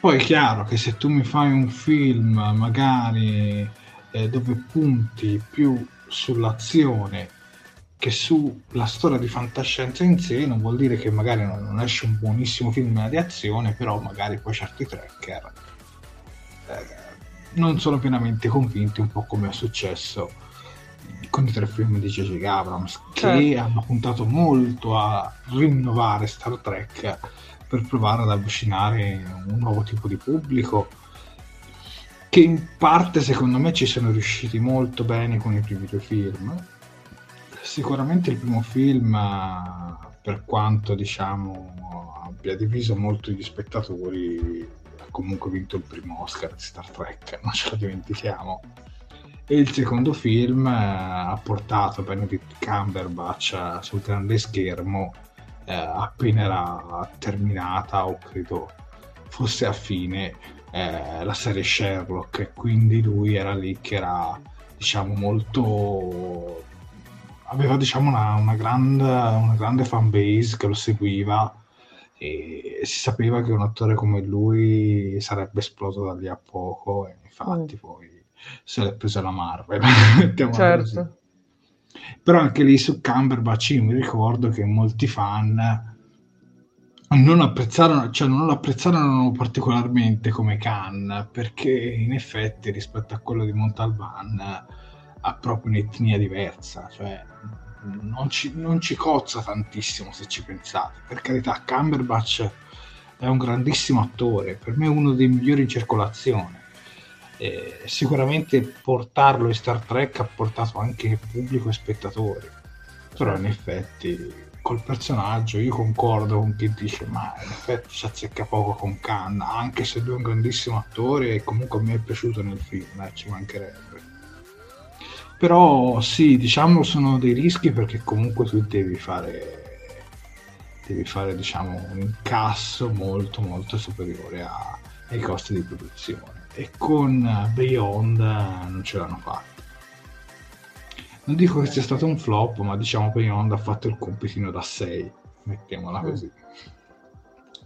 Star Trek Into Darkness è stato il film con maggiore incasso del franchise. Uh, Star Trek è troppo buonista per questo mondo distopico, ci dice Claudia Polloni. Eh, dubito useranno gli attori impegnati nelle serie per fare un film, lo vedo incasinato. Beh, però Flavio, qualche mese fa si parlò anche di un possibile film eh, legato al, a Star Trek Discovery poi non se ne è sentito più parlare, ma comunque veramente è talmente un caos che ogni mm. due o tre mesi esce una nuova, una nuova ma... notizia che smentisce la precedente. Infatti, ragazzi, no, non per smorzarvi l'hype, ma io mi sento di riprendere un secondino il commento di Daria Quercia, a cui mi trovo molto affine che dice personalmente ho l'impressione che con tanta, tar- con tanta, carne al fuoco sulle serie tv per dei film dovremo aspettare ancora un po'. Guarda Daria, mi trovi d'accordo anche perché comunque se vi ricordate anche nelle precedenti dirette abbiamo parlato anche delle dichiarazioni di Kurzman su come stanno organizzando appunto tutto il discorso con Paramount di avere praticamente una serie per, se- per, per trimestre, quindi anch'io penso che se vedremo un film comunque si parlerà di tra un po' di tempo, non sarà certo un progetto, a parte vabbè tutto il discorso minimo due che... anni. Esatto, minimo. esatto, senza poi contare vabbè... Esatto, devo, a parte che devono ancora scrivere la sceneggiatura e tutto, ma poi cioè, te, ricordiamoci anche se tutto il periodo che comunque non è che sia ottimale per... già è difficile girare una serie televisiva, figuriamoci un film, insomma è una cosa molto grossa. E ehm, quindi ecco, sì, mi, però, trovi, dico, mi trovi d'accordo. Però io dico una cosa, quando sì. si facevano i film tratti dalle serie televisive, sì. non si spendeva quel budget che si spendeva con il cast di Budiano di Abrams. E diciamocela tutta, non erano mica poi dei brutti film. Certo, ci sono stati alcuni film che sono funzionati meno, ora ne cito qualcuno, poi magari eh, a me è piaciuto, vabbè, comunque la Nemesi, eh, che so, ho paura a citarli perché poi magari a qualcuno di voi piacciono, però insomma diciamo la Nemesi, l'insurrezione, già l'insurrezione mi piaceva un po' di più, però comunque erano dei film che non erano proprio riusciti tantissimo, al contrario magari di primo contatto che ci ha fatto innamorare tutti oppure che so Star Trek 4 che ci ha fatto innamorare tutti, Star Trek 2 che poi dopo ne parleremo, eh, ci sono stati dei film eh, che secondo me anche senza un budget astronomico comunque con un cast piuttosto televisivo sono riusciti a, a bucare lo schermo mettiamola così. Quindi io la butto lì. Un film su Star Trek Discovery magari con un budget da 80 milioni secondo me può realizzare qualcosa sicuramente all'altezza. Uno perché comunque gli effetti speciali saranno comunque più belli della serie e già si parte da un punto comunque già alto perché comunque Star Trek Discovery ha dei belli effetti speciali poi ci sarebbe da delineare la trama prendere un buon cattivo eh, sicuramente scegliere magari delle location più particolari ma secondo me si potrebbe fare qualcosa di buono anche con le serie però eh, questo è mia, un mio pensiero non è un dato di fatto eh. ma partiamo certo, da questo certo. Eh, Marcello Russo dice pure che sono andati bene quelli di numeri uguali, a differenza di quelli con numeri dispari, è vero, è vero, c'è questa cosa. Ma per esempio anche Motion Picture, che per molti di noi è un cult assoluto, è bellissimo, è fantascienza pura. Io stesso amo Motion Picture, The Motion Picture, però in realtà non è andato così bene. Mm. Però poi ne parliamo dopo quando affronteremo esatto. l'argomento di Nicolas Meyer. Esatto, poi ne parleremo per benino dopo. Eh, più che altro loro ragionano più ad incassi che per una questione di... E poi io sono sicuro che poi Star Trek vuole, ma non Star Trek più che altro la Paramount, vuole distribuire un film che poi riesca ad arrivare anche ad Hollywood, agli Oscar, ai Golden Globe, tutti questi premi che portano prestigio uh, alla casa di produzione.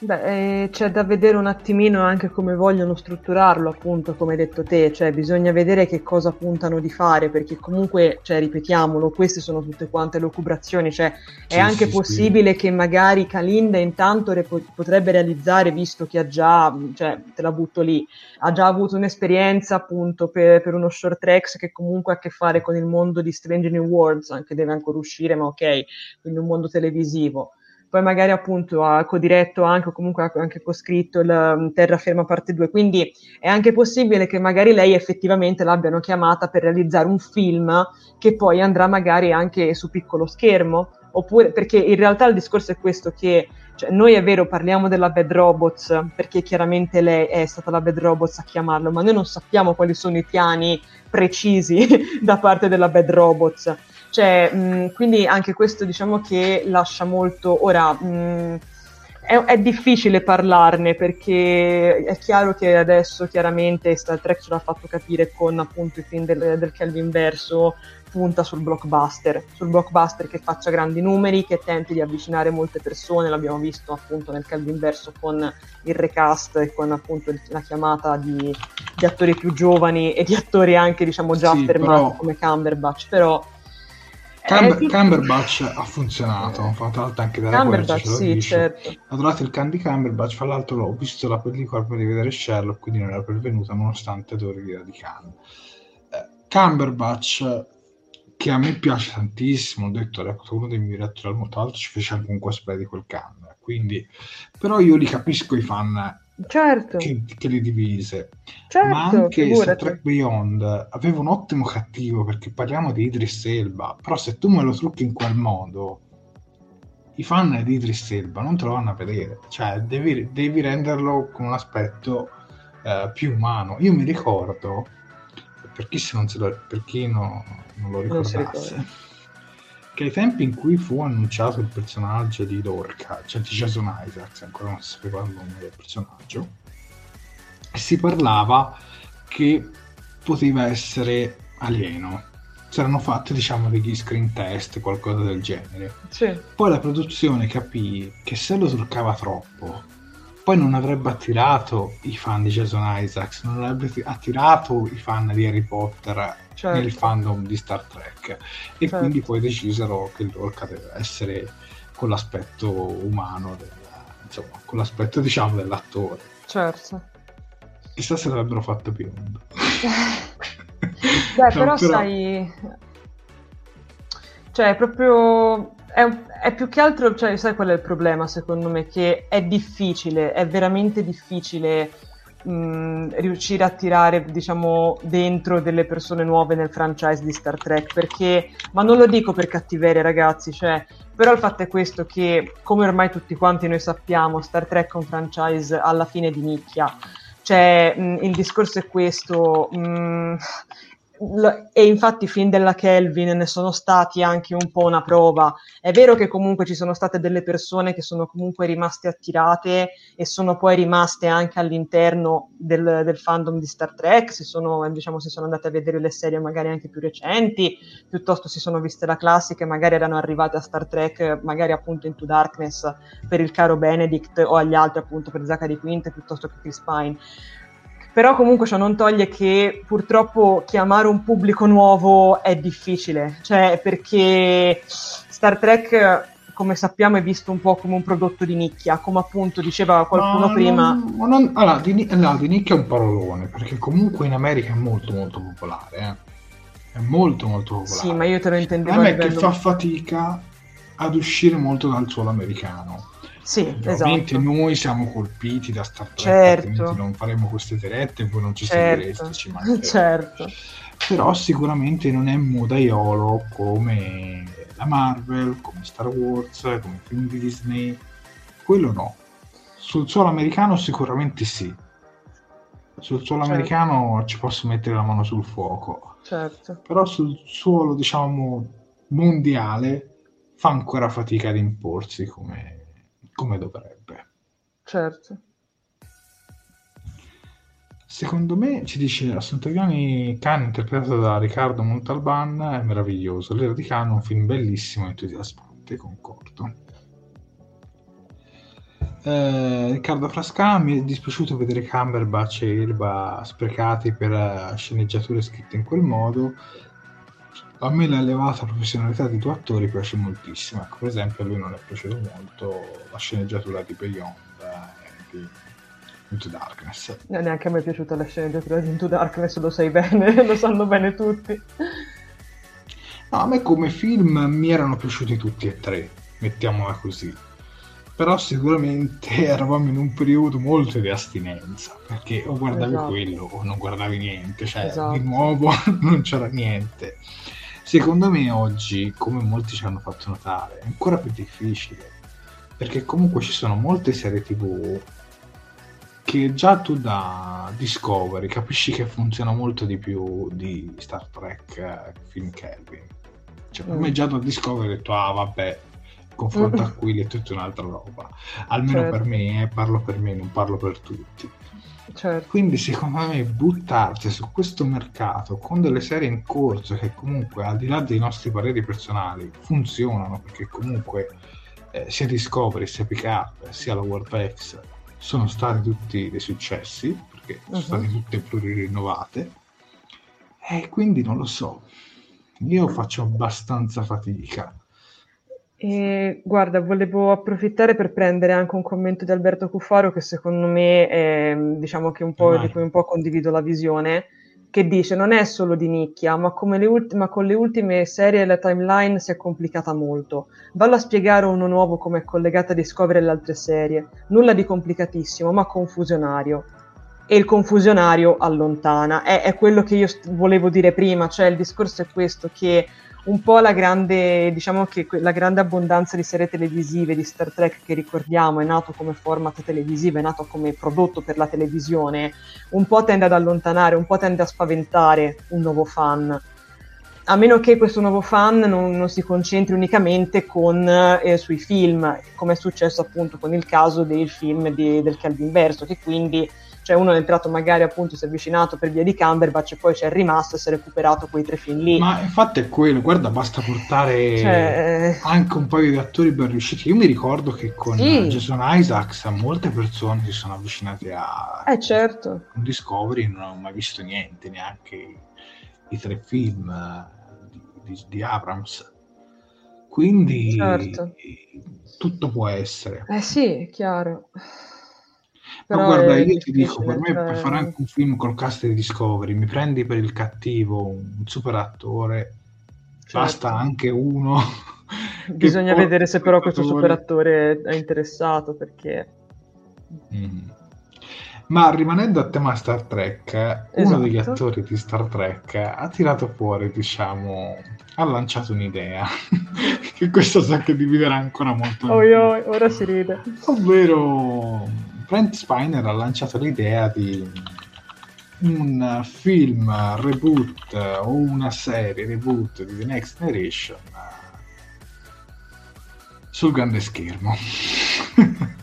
e, qui, e qui partono i bestemmi. Eh. Dunque, sono passati 27 anni da quando The Next Generation è terminata e ora una delle star delle serie, proprio Brent Spiner, pensa sia, abbastato, sia, pensa sia passata abbastanza tempo dalla conclusione perché la Paramount pensa ad un reboot e quindi Spiner lancia l'idea del reboot. Eh, parlando a sci-fi, perché lui ha scritto un libro di memorie, eh, l'attore ha dichiarato: Ho amato gli ultimi film penso che prima o poi faranno un reboot, una versione cinematografica di The Next Generation. Metteranno dei ragazzi più giovani ad interpretare i nostri ruoli. Mm. poi ha detto, poi ha anche aggiunto, beh certo, sostituiranno anche me, spero davvero, davvero che il progetto vada in porto, penso che sarebbe bello se facessero uno spin-off della nostra serie. Quindi inizialmente parla di uno spin-off dei film, anche di serie. Insomma, a lui piacerebbe vedere rebuttato il cast di TNC. Personalmente, da, da come avrete intuito, anche il modo abbastanza un po' sarcastico con cui vi ha annunciato la notizia, io sono fermamente contrario perché se è vero che la serie classica aveva bisogno un po', diciamo, di una svecchiata, per me TNG non ancora, perché comunque già la serie Lower Decks ti fa capire quanto eh, lo stile di TNG sia ancora attualissimo. Mm. Cioè basta vedere i pannelli nelle cards che secondo me sono ancora veramente attuali. Quindi Spiner, io ti voglio bene, ma no grazie, non reboot per me. Sinceramente, come dice anche Vincenzo la mia, grazie ma anche no. Sì. Eh, la proposta di Spiner, vera fantascienza, ma per favore. e poi Brad Spiner è molto, diciamo, si contraddice in continuazione. Perché io, io, cioè io amo Brad Spiner, credo sia il mio attore preferito di tutto Star Trek però io mi ricordo ai tempi dei film Kelvin, lui disse il nostro Star Trek andava avanti con le storie, mm. mentre i film Kelvin rimangono lì e rimaneggiano le storie già scritte.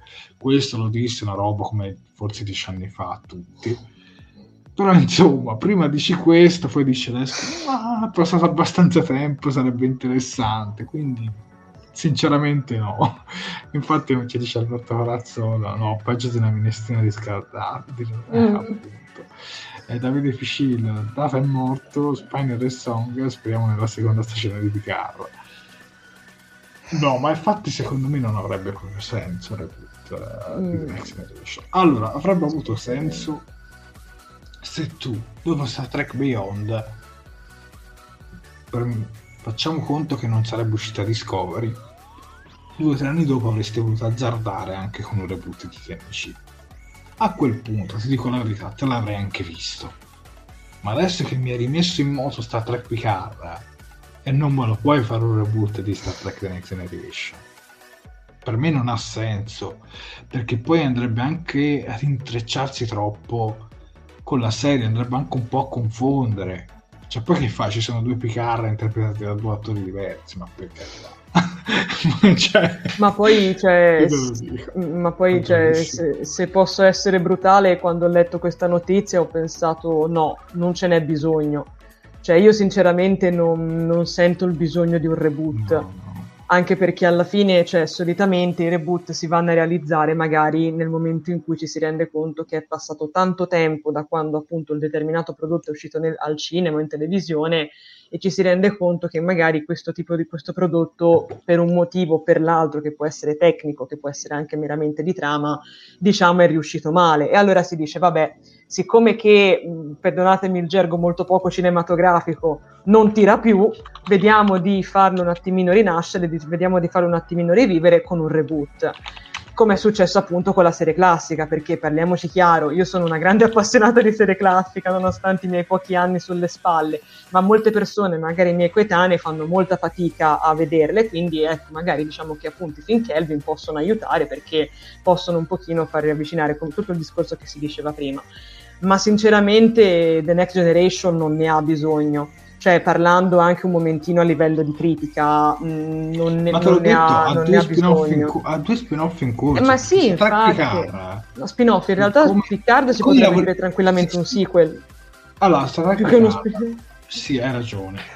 Più, forse erano più spin-off di Space Nine e Voyager, però se ci pensi esatto. bene non ha bisogno no, ma lo, cioè, ma... Non, hanno, non, hanno, bisogno di un reboot quando ma ancora infatti hanno storie che vengono sviluppate da quei personaggi, esatto. da quelle navi. Cioè, esatto. Quindi...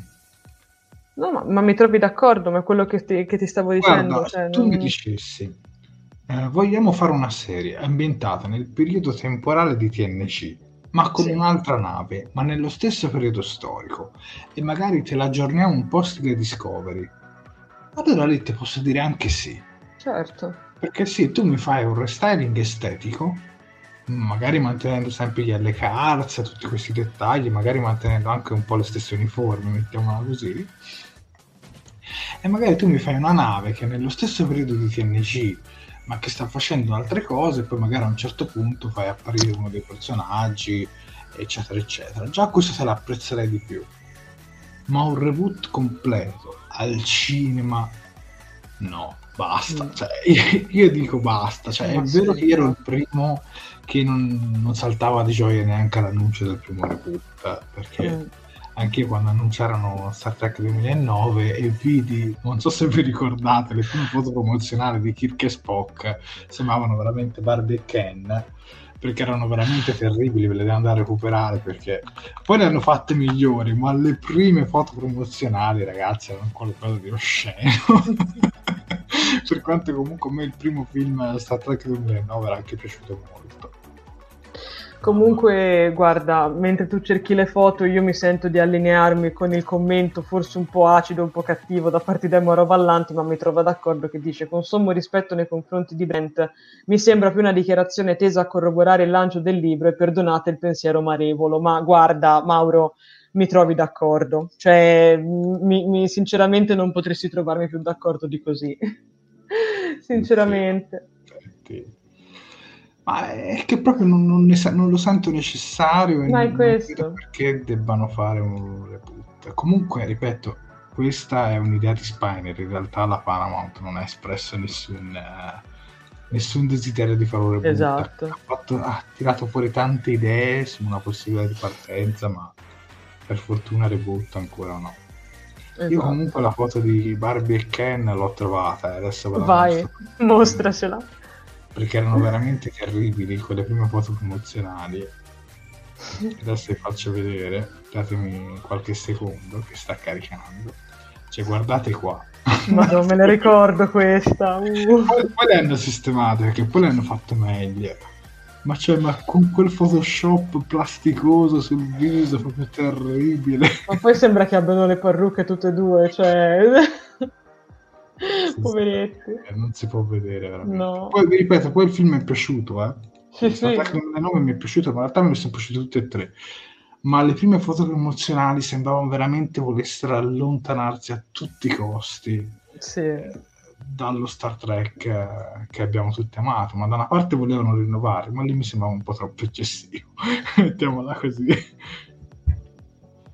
Bello, World X è la serie animata in ambiente TNG. Cosa volere di più? Appunto, la World X secondo me dà la prova ancora che che lo stile TNG funziona ancora. Mm. Una roba da Big Jim.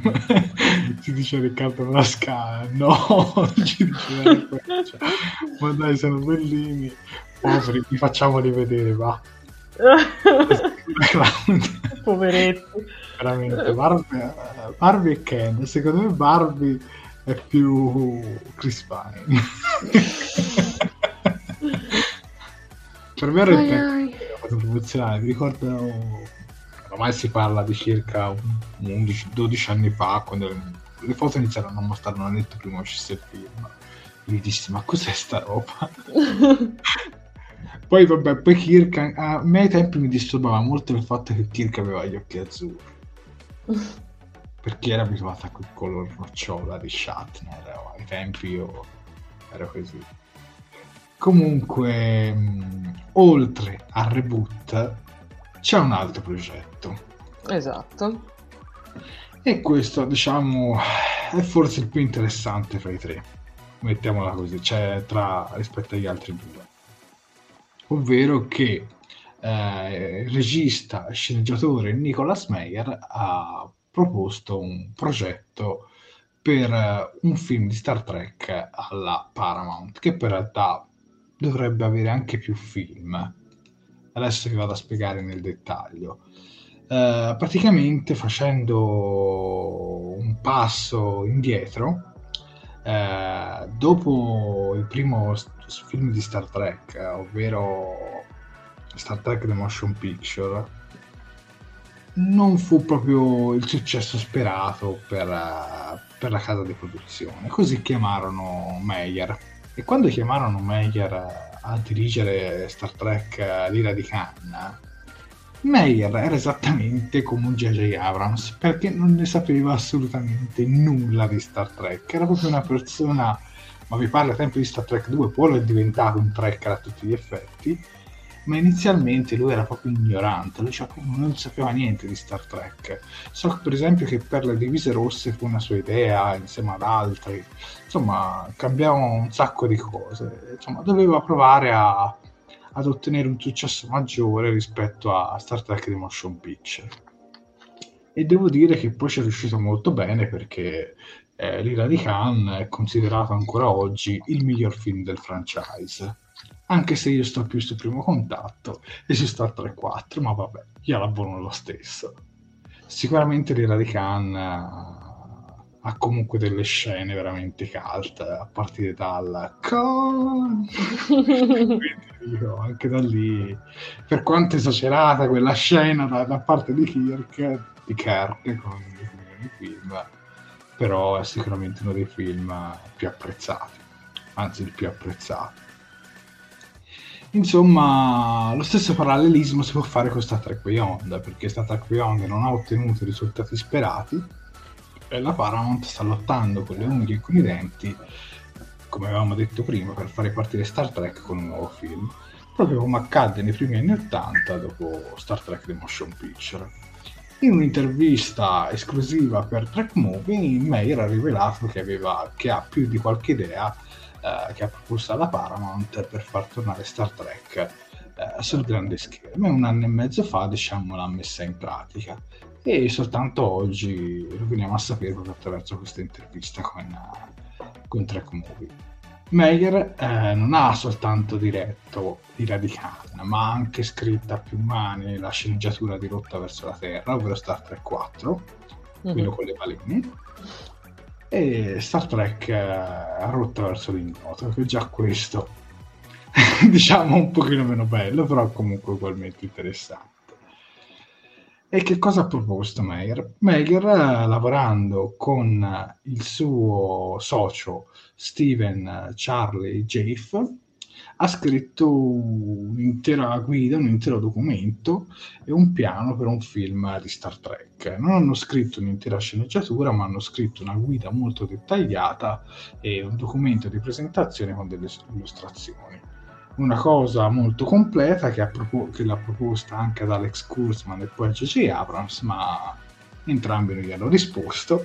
e poi l'ha proposta anche a Emma Watts eh, della Paramount, che attualmente è colei che dirige il dipartimento dei film della Paramount a partire dalla metà del 2020, che tra l'altro è quella che poi ha messo in pausa il progetto di Hawley e l'altro progetto. Vabbè, comunque eh, praticamente di cosa parla il, um, il, suo progetto? Il suo progetto è di riempire dei buchi nella storia di Star Trek. Non, ha, non è voluto entrare molto nei dettagli, ma ha confermato che si trattava di una nuova idea, perché lui, dovete sapere che eh, dopo diciamo Star Trek, quello che vi ho detto prima, rotto verso l'ignoto, è stato poi anche consulente di Star Trek Discovery nelle prime fasi, poi si, lo hanno allontanato, si è subito allontanato, insomma non ricordo bene, per dedicarsi a una miniserie che doveva essere dedicata a Khan, che si, chiamava, che si doveva chiamare Seti Alpha 5, ma che poi non è, non è riuscita ad entrare in produzione. Era stato registrato il marchio, perché mi ricordo ai tempi quando esisteva ancora TC Trek si verificò questa cosa, ma non, ma non, andò, ma non andò troppo lontano questa serie. Comunque lui ha realizzato poi questo nuovo progetto, che era una proposta dettagliata per quello che avrebbe potuto essere un film o una serie o un film che porta a una serie o viceversa, o una serie di film, insomma anche lui qua con Track Movie non è molto ben chiaro.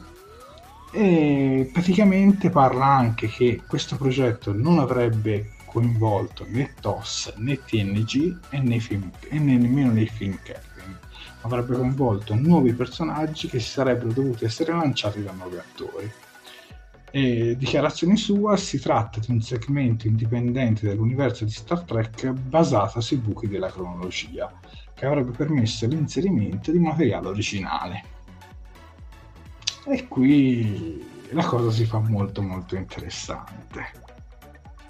Decisamente. Tu cosa ne pensi, Sofia? Ma mh, mm, allora, sicuramente c'è della dedizione, c'è della volontà di realizzarlo questo progetto, almeno, da, almeno da parte di, di, Nicolas Meyer, perché appunto, come hai detto te, già il fatto che abbia realizzato uno schedario, proprio un plico di documenti con tanto di diciamo, spiegazioni, illustrazioni, ehm, note, così denota chiaramente il fatto che comunque Meyer ci, ci, crede mol- ci, crede molto e tiene anche tanto al franchise di Star Trek. In più, vabbè, lui ha diretto appunto, come hai detto tu prima, Star Trek 2 di Khan, che personalmente reputo il mio film preferito per adesso di tutta la, la saga di Star Trek, quindi chiaramente non posso che ben sperare. Stare, sono molto curiosa, sono molto, ti dirò la verità, mi incuriosisce molto e spero che la sua idea venga portata effettivamente avanti perché secondo me ci può regalare finalmente una, una gran gioia che potrebbe essere anche effettivamente apprezzata poi da tutti. Soprattutto mi intriga molto, ti dirò la verità, appunto questo fatto che, come hai detto giustamente tu poco prima, non solo va a, diciamo, a coprire dei buchi narrativi o comunque dei buchi di, di cronologia, ma va anche a coprire diciamo, un periodo che um, magari il cinema ancora non ha toccato per adesso. Che, mh, Però siamo molto di prequel, eh, presentata così. Ma in realtà lui, ma in realtà secondo me non lo so, perché il fatto che, perché non, ricor- cioè, dim- non dimentichiamoci che lui comunque ha parlato di TOS, TNG e Film Kelvin. Non è, cioè, Esatto, ma Star Trek non è solo questo, cioè abbiamo anche Voyager, abbiamo Deep Space Nine, quindi potrebbe anche essere legato magari a quest'altra, diciamo alla seconda ondata, passatemi il termine, di Star Trek, quindi appunto a quella più legata, diciamo, da, mm, da Deep Space Nine e Voyager, quindi non lo so, mi intriga molto questa cosa, sinceramente sono, sono molto curiosa e accidenti, rivedere Meyer alla regia o comunque alla direzione, cavolo sì, ma speriamo. Però ti dico che comunque lui Uh-huh. È passato un anno da questa proposta che ha fatto alla Paramount e non sì. ha ricevuto ancora risposta. Non ha perso certo. però la speranza. No, certo, certo. Beh. Allora, a me viene facile da pensare che lui ha perso un po' di fiducia all'interno di Star Trek mm. rispetto a qualche anno fa. È possibile. Io mi ricordo che ai tempi di Discovery si erano messi dentro un sacco di, di persone che comunque devono essere dei grandi tracker Mm-mm. e poi pian piano sono stati allontanati da, da Fuller allo stesso Meyer. Poi mm. si parlava che Meyer lavorasse al suo progetto su questa serie incentrata su, eh, sugli anni di Khan che passa su seti Alpha 5 quando Kirk ce lo spedisce però non se ne è fatto nulla, doveva essere tipo una sorta di miniserie. Io ancora ci spero, se posso no, essere no, sincera, stato... io ancora un po' ci spero. Ma lui l'ha già, mm, praticamente mi ricordo che mi sembra Midnight Edge, qualcosa del genere, dichiarò che praticamente il progetto era finito, qualcosa era finito. Genere. insomma che era stato accattonato, qualcosa del genere però sicuramente fra i tre progetti che abbiamo parlato fino ad ora, a parte che di Kalinda non sappiamo nulla, quindi potrebbe essere anche interessantissimo. Il reboot anche no, perché sinceramente no. Però questo suo documento molto dettagliato ti fa capire come lui stesse scrivendo una parte di universo, magari anche un nuovo quadrante, che so, certo. un nuovo quadrante, un nuovo tipo di astronavi, un nuovo modo di volare cioè che so, tutte queste nu- nuove razze per dire che avrebbero sicuramente reso molto interessante Star Trek, il franchise, magari un nuovo punto di ripartenza, che poi è quello che serve. Mm, certo. Io ti dico che comunque purtroppo se andiamo a vedere la carriera di Meyer negli ultimi anni non è che abbia fatto tantissime cose eh, l'ultimo progetto a cui ha lavorato è la serie dei medici, quella della RAI. Sì, cioè, non mi piace dirlo, ma che tra l'altro secondo me non è neanche poi così malvagia, però diciamo che non, non sta brillando tantissimo la sua carriera, soprattutto negli ultimi anni. E negli ultimi anni è diventato più sceneggiatore che regista, mm. quello sicuramente. Certo. Infatti credo che il suo ultimo film è tipo del 99 come regista, quindi ne è mm. passato un po' di tempo. Vabbè, ma comunque nel senso, cioè alla fine si è realizzato tutte queste cose riguardanti Star Trek, cioè comunque se si è impegnato così tanto, come si diceva, a scrivere appunto dei documenti per andare poi effettivamente a delineare un nuovo film, cioè un, un pezzo di universo non, diciamo tralasciato, comunque significa che appunto anche come sceneggiatore comunque il suo lo sa fare perché ricordiamoci, cioè alla fine i sceneggiatori sono sempre un po' quelli bistrattati che sono un po' sempre, cioè passano sempre un po' in secondo piano rispetto ai registi, ma alla fine un buon film lo fa anche una buona storia, così anche come una buona serie la fa una buona storia. Per questo diciamo che sono comunque propositiva nei confronti di, di questo progetto, comunque delle parole di Meyer, perché alla fine cioè se parte con così tanta cura nei confronti di, di, questa cosa, si comincia già a scrivere, cioè se è appunto confermato di aver scritto così tanto e, e, con così tanto impegno non può essere che una cosa positiva, almeno, almeno, secondo me. Poi magari non ce lo ritroveremo neanche come regista, ma ce lo troveremo come sceneggiatore, perché certo. no? Cioè, anzi, sarebbe anche molto interessante secondo me, appunto, perché... Sì, perché comunque lui, a parte che diciamo che lui non è che proprio ha scritto una sceneggiatura. No. Cioè, lui ha scritto proprio un documento, un, esatto. una guida, eh, certo. come far ripartire il franchise certo. cinematografico, esatto. oppure, come ha spiegato, può partire anche da un film e diventare una serie, Esatto. O da una serie diventare un film. Esatto, però comunque significa che lui ha già le idee comunque piuttosto chiare, cioè nel senso idee... sa che cosa vuole. Cioè... Eh, quello sicuramente. E quello questo sicuramente. è molto importante, questo è anche sicuramente molto buono, cioè è una cosa molto, molto positiva, sicuramente, perché appunto, sia quel che Poi secondo me... Lo... Sì, sì, poi come ho detto prima, lui all'inizio non, non ne sapeva veramente niente di eh Star sì, Trek, è è, vero. diventato un tracker con gli anni, quindi È lui si è vero. fatto proprio tutta la gavetta, diciamocela tutta, e non si può dire che ad oggi non conosce, non conosce il fan. E se ti devo dire la verità, se devo scegliere tra la povera Kalinda e Meyer, andrei più sull'usato sicuro come Meyer, per una Vabbè, certo. Certo.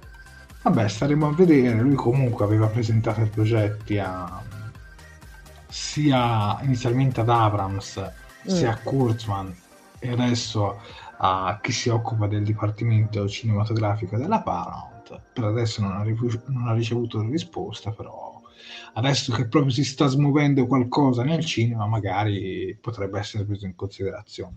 Esattamente. Beh, io so che comunque con J.J. Abrams non scorre veramente del buon sangue, perché so Mm. che lui comunque non ha espresso dei pareri, diciamo, del tutto positivi sul Khan di Cumberbatch. Ricordo Mm. che un po', un po' lo criticò, perché Mm. comunque lui l'ira di Khan è suo, e Certo. giustamente qualcosa sull'ira di Khan c'è su Into Darkness l'ha detta, e mi ricordo a suo tempo, insomma, non ci andò proprio leggerissimo, mettiamola così con Kurtzman eh, probabilmente l'avrà contattato penso in epoca Discovery o giù di lì comunque un anno e mezzo, un anno, un anno e mezzo fa qualcosa del genere ha detto Eh, boh, eh, io direi che comunque sono incuriosito sono incuriosito e al di là di come va a finire la storia io voglio vedere queste illustrazioni questo Eh sì. Eh sì, ci voglio eh mettere sì. mano Sì, sarebbe interessante se poi alla fine, anche se non, non ne facessero nulla, comunque se lui magari le rilasciasse anche sotto forma, anche così, tipo di guida oppure di libro oppure insomma di saggio, potrebbe essere molto interessante, potrebbe anche essere effettivamente anche un argomento di studio molto interessante se ci si pensa, perché potrebbe anche far capire appunto come sarebbero potute andare le cose, che cosa si sarebbe potuto fare, secondo me sarebbe appunto interessante.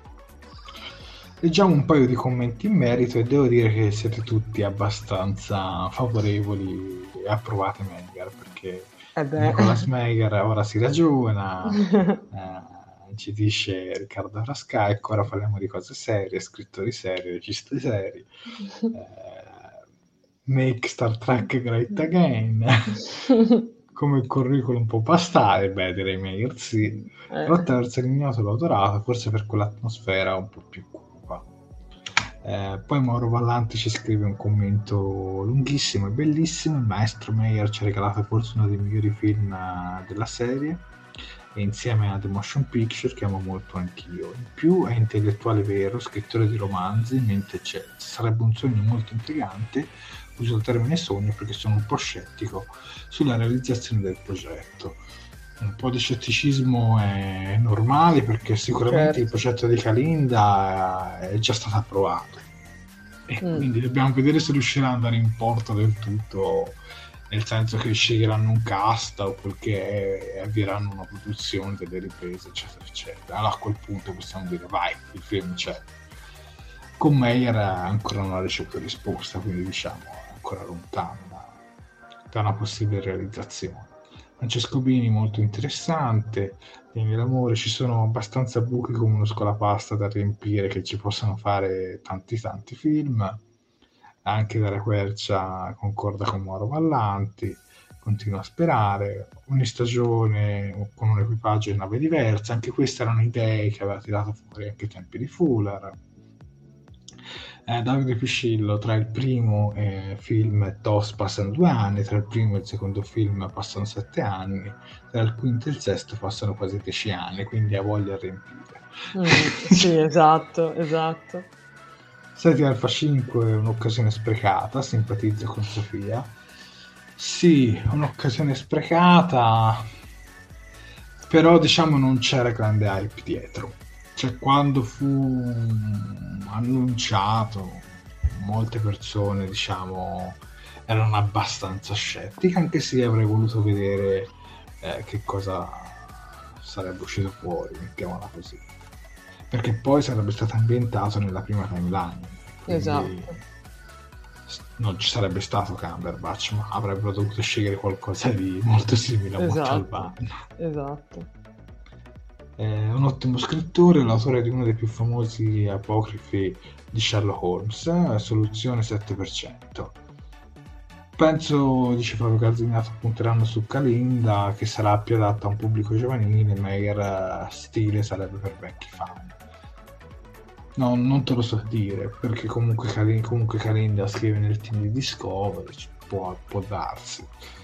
Eh, mi meraviglio come non ci sia nessuna idea di Brennan Braga, ci dice Daniele Amore. Ma guarda Daniele, Brennan Braga, dopo Star Trek Enterprise, fra molte virgolette, è stato proprio, non ti dico cacciato, ma quasi. Diciamo, non, non è più ben voluto nell'ambiente. Mm eh, purtroppo c'è la ferita aperta de- dell'unica serie di Star Trek a tutti gli effetti, vabbè, oltre alla serie classica, che effettivamente anche la serie classica è stata cancellata, che non è stata portata diciamo a termine. E questo è ancora una ferita molto aperta fra, fra chi lavora anche attualmente a Star Trek ancora oggi. Però credo che Brandon Braga lavori con, uh, con Seth MacFarlane uh, su The Orville e quindi mm. diciamo è stato integrato eh, sulla serie chiamiamola rivale, chiamiamola insomma così. Il ritorno di Megar sarebbe bellissimo, ci dice Assunta. Sì, sì, sì. Io comunque vi dico la verità, io con Brennan Braga un rapporto di amore e odio, perché comunque... Eh, non lo so. Cioè, non lo so. Sinceramente, sinceramente non, non, sarebbe il primo nome che andrei a chiamare, ecco, mettiamola così. Eh, l'ultimo capolavoro sci-fi al cinema secondo me è stato Interstellar, anche io ho apprezzato molto molto Interstellar. Ok, passati a Megal si passa sempre ad un film, Eccoci però questa qui. volta oh. non riguarda Star Trek diciamo in modo diretto, ma riguardano due attori che hanno fatto parte di Star Trek quello che è al volante, vabbè, lo conoscete tutti, il capitano Kirk, l'icona di Star Trek. Quello alla sinistra forse lo conoscete più per un altro ruolo, sempre legato alla fantascienza, ovvero il dottor Brown del Ritorno al futuro, mm. ma che ha fatto anche parte di Star Trek in Star Trek 3 alla ricerca di Spock. Prego Sofia con l'introduzione. Ok, allora dunque, quella che vedete infatti qui come immagine è, come si evince anche dal titolo, un fotogramma da par- da, da direttamente da Senior Moment. Senior Moment è, il, fi- è diciamo, il titolo dell'ultima grande fatica cinematografica di William Shatner. Um, infatti il film è stato girato nel corso del 2017, sappiamo che sarà a tutti gli effetti un film commedia ed è pronto per il rilascio. Nella pellicola appunto vedremo Shatner vestire i panni del protagonista Victor Martin, che è praticamente un, un po' un pilota collaudatore della NASA ormai in pensione, a cui sequestrano la patente di guida per essere stato sorpreso a sprecciare come un folle a Palm Springs um, a bordo della sua Porsche d'epoca, come vediamo anche nell'immagine. Um, abbiamo appunto, come ha detto giustamente Jared, Christopher Lloyd, che interpreterà il suo migliore amico Sal, e in più avremo anche l'attrice Jean Smart ad interpretare il suo interesse romantico Caroline. Um, il film sappiamo che verrà distribuito negli Stati Uniti, per ora poi non sappiamo per il resto di, d'Europa o comunque del mondo, da Film Mode, che nel frattempo ne ha anche rilasciato un trailer. In più, The Hollywood Reporter ha anche pubblicato una clip del film dove possiamo vedere il dinamicissimo duo Shatner e Lloyd all'opera. Um, ovviamente, come abbiamo detto, ad, al momento non abbiamo diciamo, informazioni rilevanti riguardo la distribuzione italiana. Sappiamo appunto che verrà rilasciato intanto in America direttamente via streaming, ma per quanto riguarda l'Italia o comunque il resto dell'Europa ancora non sappiamo niente. Però secondo me ci potrebbe arrivare, perché comunque è un sì, cast abbastanza ma... importante. Penso anch'io, anche se penso che, vista anche un po' la situazione, visto il fatto che ormai praticamente sono pronti per il rilascio, penso che arriverà direttamente nelle piattaforme di streaming, anche perché ormai purtroppo la riapertura dei cinema Vabbè, sembra piuttosto... Dovrebbe aprire comunque, perché mi sembra una data ci sia, dovremmo stare almeno in zona, in zona gialla, quindi al massimo in Sardegna che zona bianca. E in realtà la data del 27 di marzo è stata cannata, cioè ne è stata ah, messa, proprio gli è stata messa il crocione sopra, cioè l'hanno già detto, allora. che cinema e teatri non riapriranno quindi per, molto semplicemente temo che, noi lo ved- che anche noi se arriverà nel corso di quest'anno si intende, probabilmente lo vedremo direttamente in streaming. Che dire? Ma come si può definire questo film? Un, rom- drammatico, romantico? No, ti ho detto, è, un, è una commedia. Mm, è, sì. è un Vabbè, film ma commedia. c'è un po' di drammaticità, un po' di...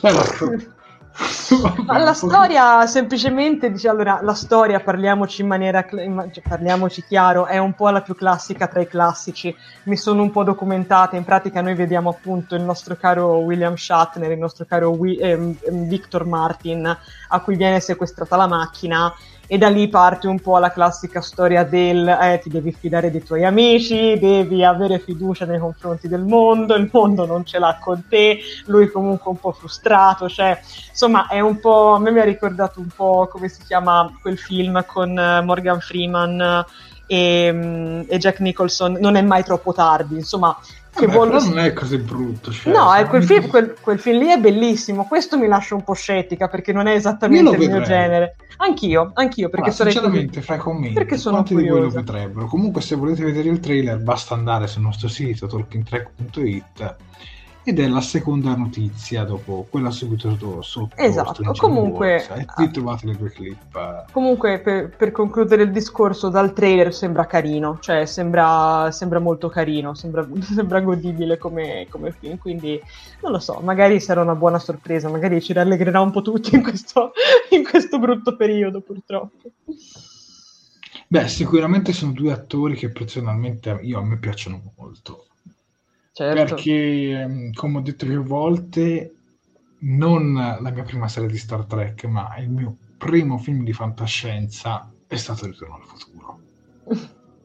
E vabbè che sognavo di essere Marty e non Doc, però adorazione totale. E, e la cosa che mi piace un sacco è come Ritorno al futuro lui ovviamente lo invecchiavano, no? Per, Certo. Ed è invecchiato esattamente come doveva essere Ritorno al futuro e questa cosa qui secondo me è veramente bellissima per l'attore. Vabbè poi Star Trek 3 che io ho visto dopo Ritorno al futuro anche se il film è uscito prima ma io per una questione anagrafica Eh, certo. l'ho visto dopo anche perché poi mi sono avvicinato dopo a Star Trek. L'ho riconosciuto subito l'attore anche dietro al mascherone No, no, Poi lui è un attore fantastico, ha fatto anche la famiglia Adams, insomma ha fatto un sacco di cose. Sì, è vero. E vabbè, William Shatner, William Shatner ragazzi, per me in questo film William Shatner eh, l'ennesima potenza. Pensate che quando l'ha girato lui aveva circa 86-87 anni, Eh sì. perché 2017, eh sì, 87, 2017 più o meno, o forse anche 88 perché questo mese, verso la fine del mese, lui farà 90 anni. Esatto, esatto. E beh, direi che è ancora molto molto in forma, eh, il nostro Shatner. eh, Salta, corre, combatte. Eh certo, eh certo, non si fa mancare Fa niente ga- dalla vita. Fa le gare automobilistiche alla Fast and Furious, come si può vedere nel trailer, fantastico. Come ci dice Flavio Calzignato, toccherà vederlo e commentarlo nella diretta. Ai, ai. Eh, Però vi posso dire che oggi abbiamo pubblicato la notizia in pagina, e c'è stato un clamore assurdo, cioè di solito noi pubblichiamo sempre più notizie, beh, Talking Track, parliamo di Star Trek, legate espressamente a Star Trek, ma ogni tanto pubblichiamo anche eh, se uno o più attori di Star Trek sono coinvolti in una pellicola, eh, che non c'entra con Star Trek ma coinvolge attori di Star Trek. E devo dire che la notizia è stata, di questo film stamattina è stata veramente molto apprezzata. Il 22 marzo è il compleanno di William Shatner, sarà 90 anni. Esatto. Poi salutiamo Fuad, ma siete ancora qua? Mi ero dimenticato. Che nottamboli, eh, Fuad. Noi siamo il pubblico della notte. Sì, sì, ma adesso un pochino. Il 22 fa 90 anni, guardiamolo insieme, ci dice Grande Apolloni. Ma io spero arrivi presto in Italia, ma anche in streaming. Io sicuramente lo recupererei. Tra l'altro Shatner ultimamente non è che abbia fatto ha fatto anche un sacco di film di serie B, mettiamola così, ma Beh, ha fatto anche The sembra- Creators ultimamente che... sì, che, non- che non è stato non ha riscosso molto successo dalla critica, da quello che ho capito, da quello che ho intuito anche da alcuni amici in comune. Ciao Marco Taddia, se ci stai ascoltando. Comunque, questo film lo vedrei, questo sicuramente lo vedrei. È una bella commedia leggera, ci sta. Sì. Christopher Lee di Ritorno al futuro è favoloso, assolutamente. Assolutamente. Tra l'altro parlavamo anche di compleanni e adesso, il 13 marzo, sono tre anni di Talking Track. Tre anni oggi. È vero. Io Sofia direi che siamo arrivati alla fine di questa diretta e quindi okay. ti rimando agli appunti social. Ok. Bene, io come al solito in chiusura vi faccio un po' un reminder, infatti vi ricordo che potete trovare Talking Track su tantissimi social dipanati del mondo dell'internet, ma ricominciamo un po' dai nostri due principali, ovvero YouTube e Facebook. Dunque, cominciamo da YouTube. In caso non l'aveste ancora fatto, mi raccomando ragazzi, iscrivetevi al canale e cliccate sulla campanellina degli avvisi per essere sempre aggiornati ogni volta che andiamo in diretta o che facciamo uscire un nuovo video. In più, anche, in questo, anche, anche qui se non l'aveste ancora fatto, mettete un bel mi piace alla diretta, condividetela e commentate, così intanto ci diamo la buonanotte in allegria. Per quanto riguarda Facebook, invece, anche lì mettete un bel mi piace alla pagina Facebook, Talking Track Star Trek Podcast Italia, mettete un bel mi piace alla diretta oppure una love reaction, condividete condividetela con quanta più gente potete e magari appunto anche da lì scriveteci magari una buonanotte così vi rispondiamo e anche in questo caso andiamo a letto in allegria. In più trovate Talking Track anche su Instagram, lo trovate su Twitter, sul nostro sito che come vedete comunque si impegna a ribattere praticamente quotidianamente tutte le nuove notizie del mondo, del mondo Trek. Uh, in più abbiamo anche LinkedIn e poi abbiamo ormai non si può neanche quasi più dire una novità, comunque abbiamo un nuovo sito che ci accompagna da ormai diversi mesi. Infatti, se ci volete supportare ulteriormente, vi potete anche abbonare sul nostro Patreon.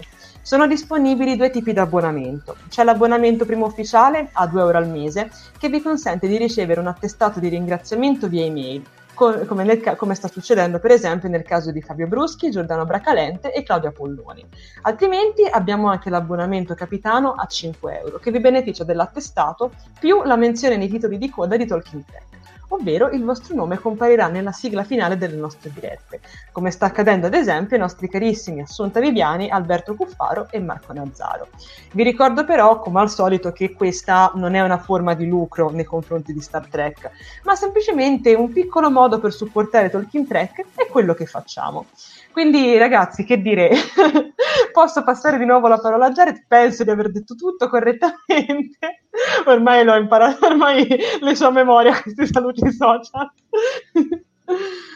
Sì, sì, io direi che ringrazio Sofia per, la, per le sue competenze e per avermi accompagnato in questa diretta. Io ringrazio Jared per avermi ospitato ancora una volta e soprattutto ringrazio tutto il nostro bellissimo pubblico per essere ancora qui con noi a questa tarda ora. Quindi direi di fare un applauso ai nostri spettatori, dai.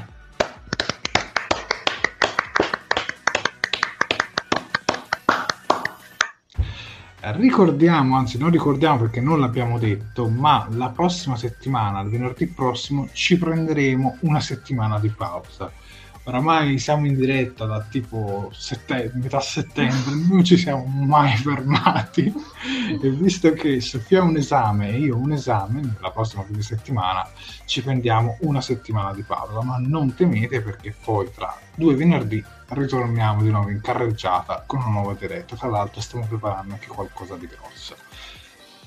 Esatto. E che dire, siccome allo scoccare della mezzanotte sono tre anni dalla prima live di Talking 3 Black, domani uscirà un video sul nostro canale YouTube proprio eh, dove festeggeremo e faremo un po' un recap di quello che ci è successo in questo ultimo anno e quindi tre anni di Talking Track, accidenti, wow. passato il tempo.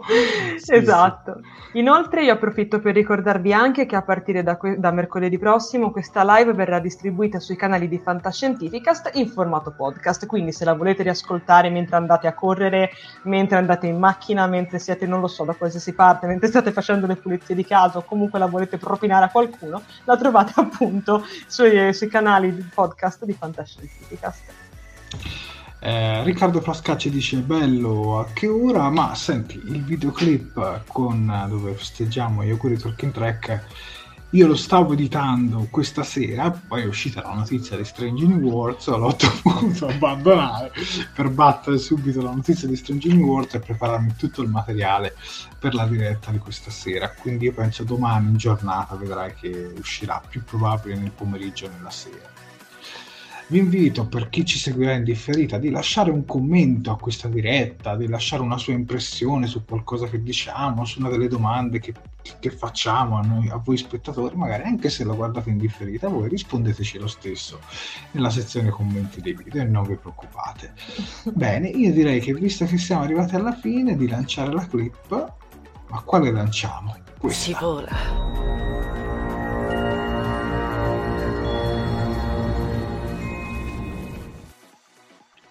E come sempre si vola Nanna. a dormire, a eh, dormire. A dormire. E beh, direi visto che sono quasi le une e mezza, ma volevo leggere un paio di commenti veloci eh, Santino, Romani, Santino Romano, auguri, Claudia Polloni, auguri, eh, Antonio De Stefano, auguri per i tre anni, in bocca al lupo per i vostri esami, buonanotte a tutti e alla prossima. Quindi eh, parlando, la prossima diretta sarà eh, venerdì 26 credo che staremo ancora sulle 11 e mezza, ma dovrebbe essere una delle ultime. Poi vedrete che eh, ci sposteremo probabilmente alle 6 in una poi delle successive. Bene, abbiamo detto tutto, quindi io vi auguro buonanotte e passate un buon weekend. Buonanotte a tutti. Buonanotte. Aspetta, aspetta, aspetta. Uno, due, tre. Buonanotte e buon compleanno a Talking Track.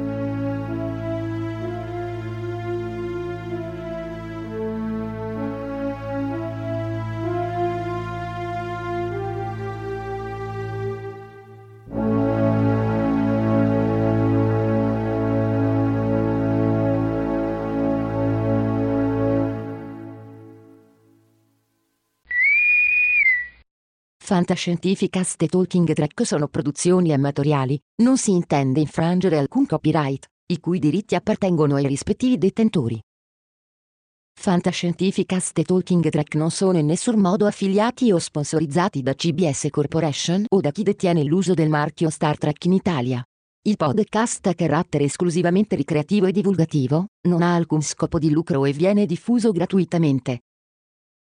Autorizzazione SIAE 56125359. Nessun byte e nessun tribolo sono stati maltrattati durante la produzione di questo podcast.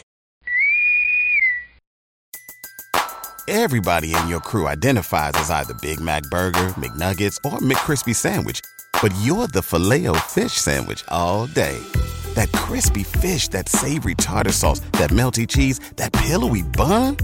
Yeah, you get it every time. And if you love the filet of fish, right now you can catch two of the classics you love for just $6. Limited time only. Price and participation may vary. Cannot be combined with any other offer. Single item at regular price. Ba da ba ba ba. What if you could have a career where the opportunities are as vast as our nation, where it's not about mission statements, but a shared mission? At U.S. Customs and Border Protection, we go beyond to protect more than borders from ship to shore, air to ground cities to local communities, CBP agents and officers are keeping people safe. Join U.S. Customs and Border Protection and go beyond for something far greater than yourself. Learn more at cbp.gov/careers.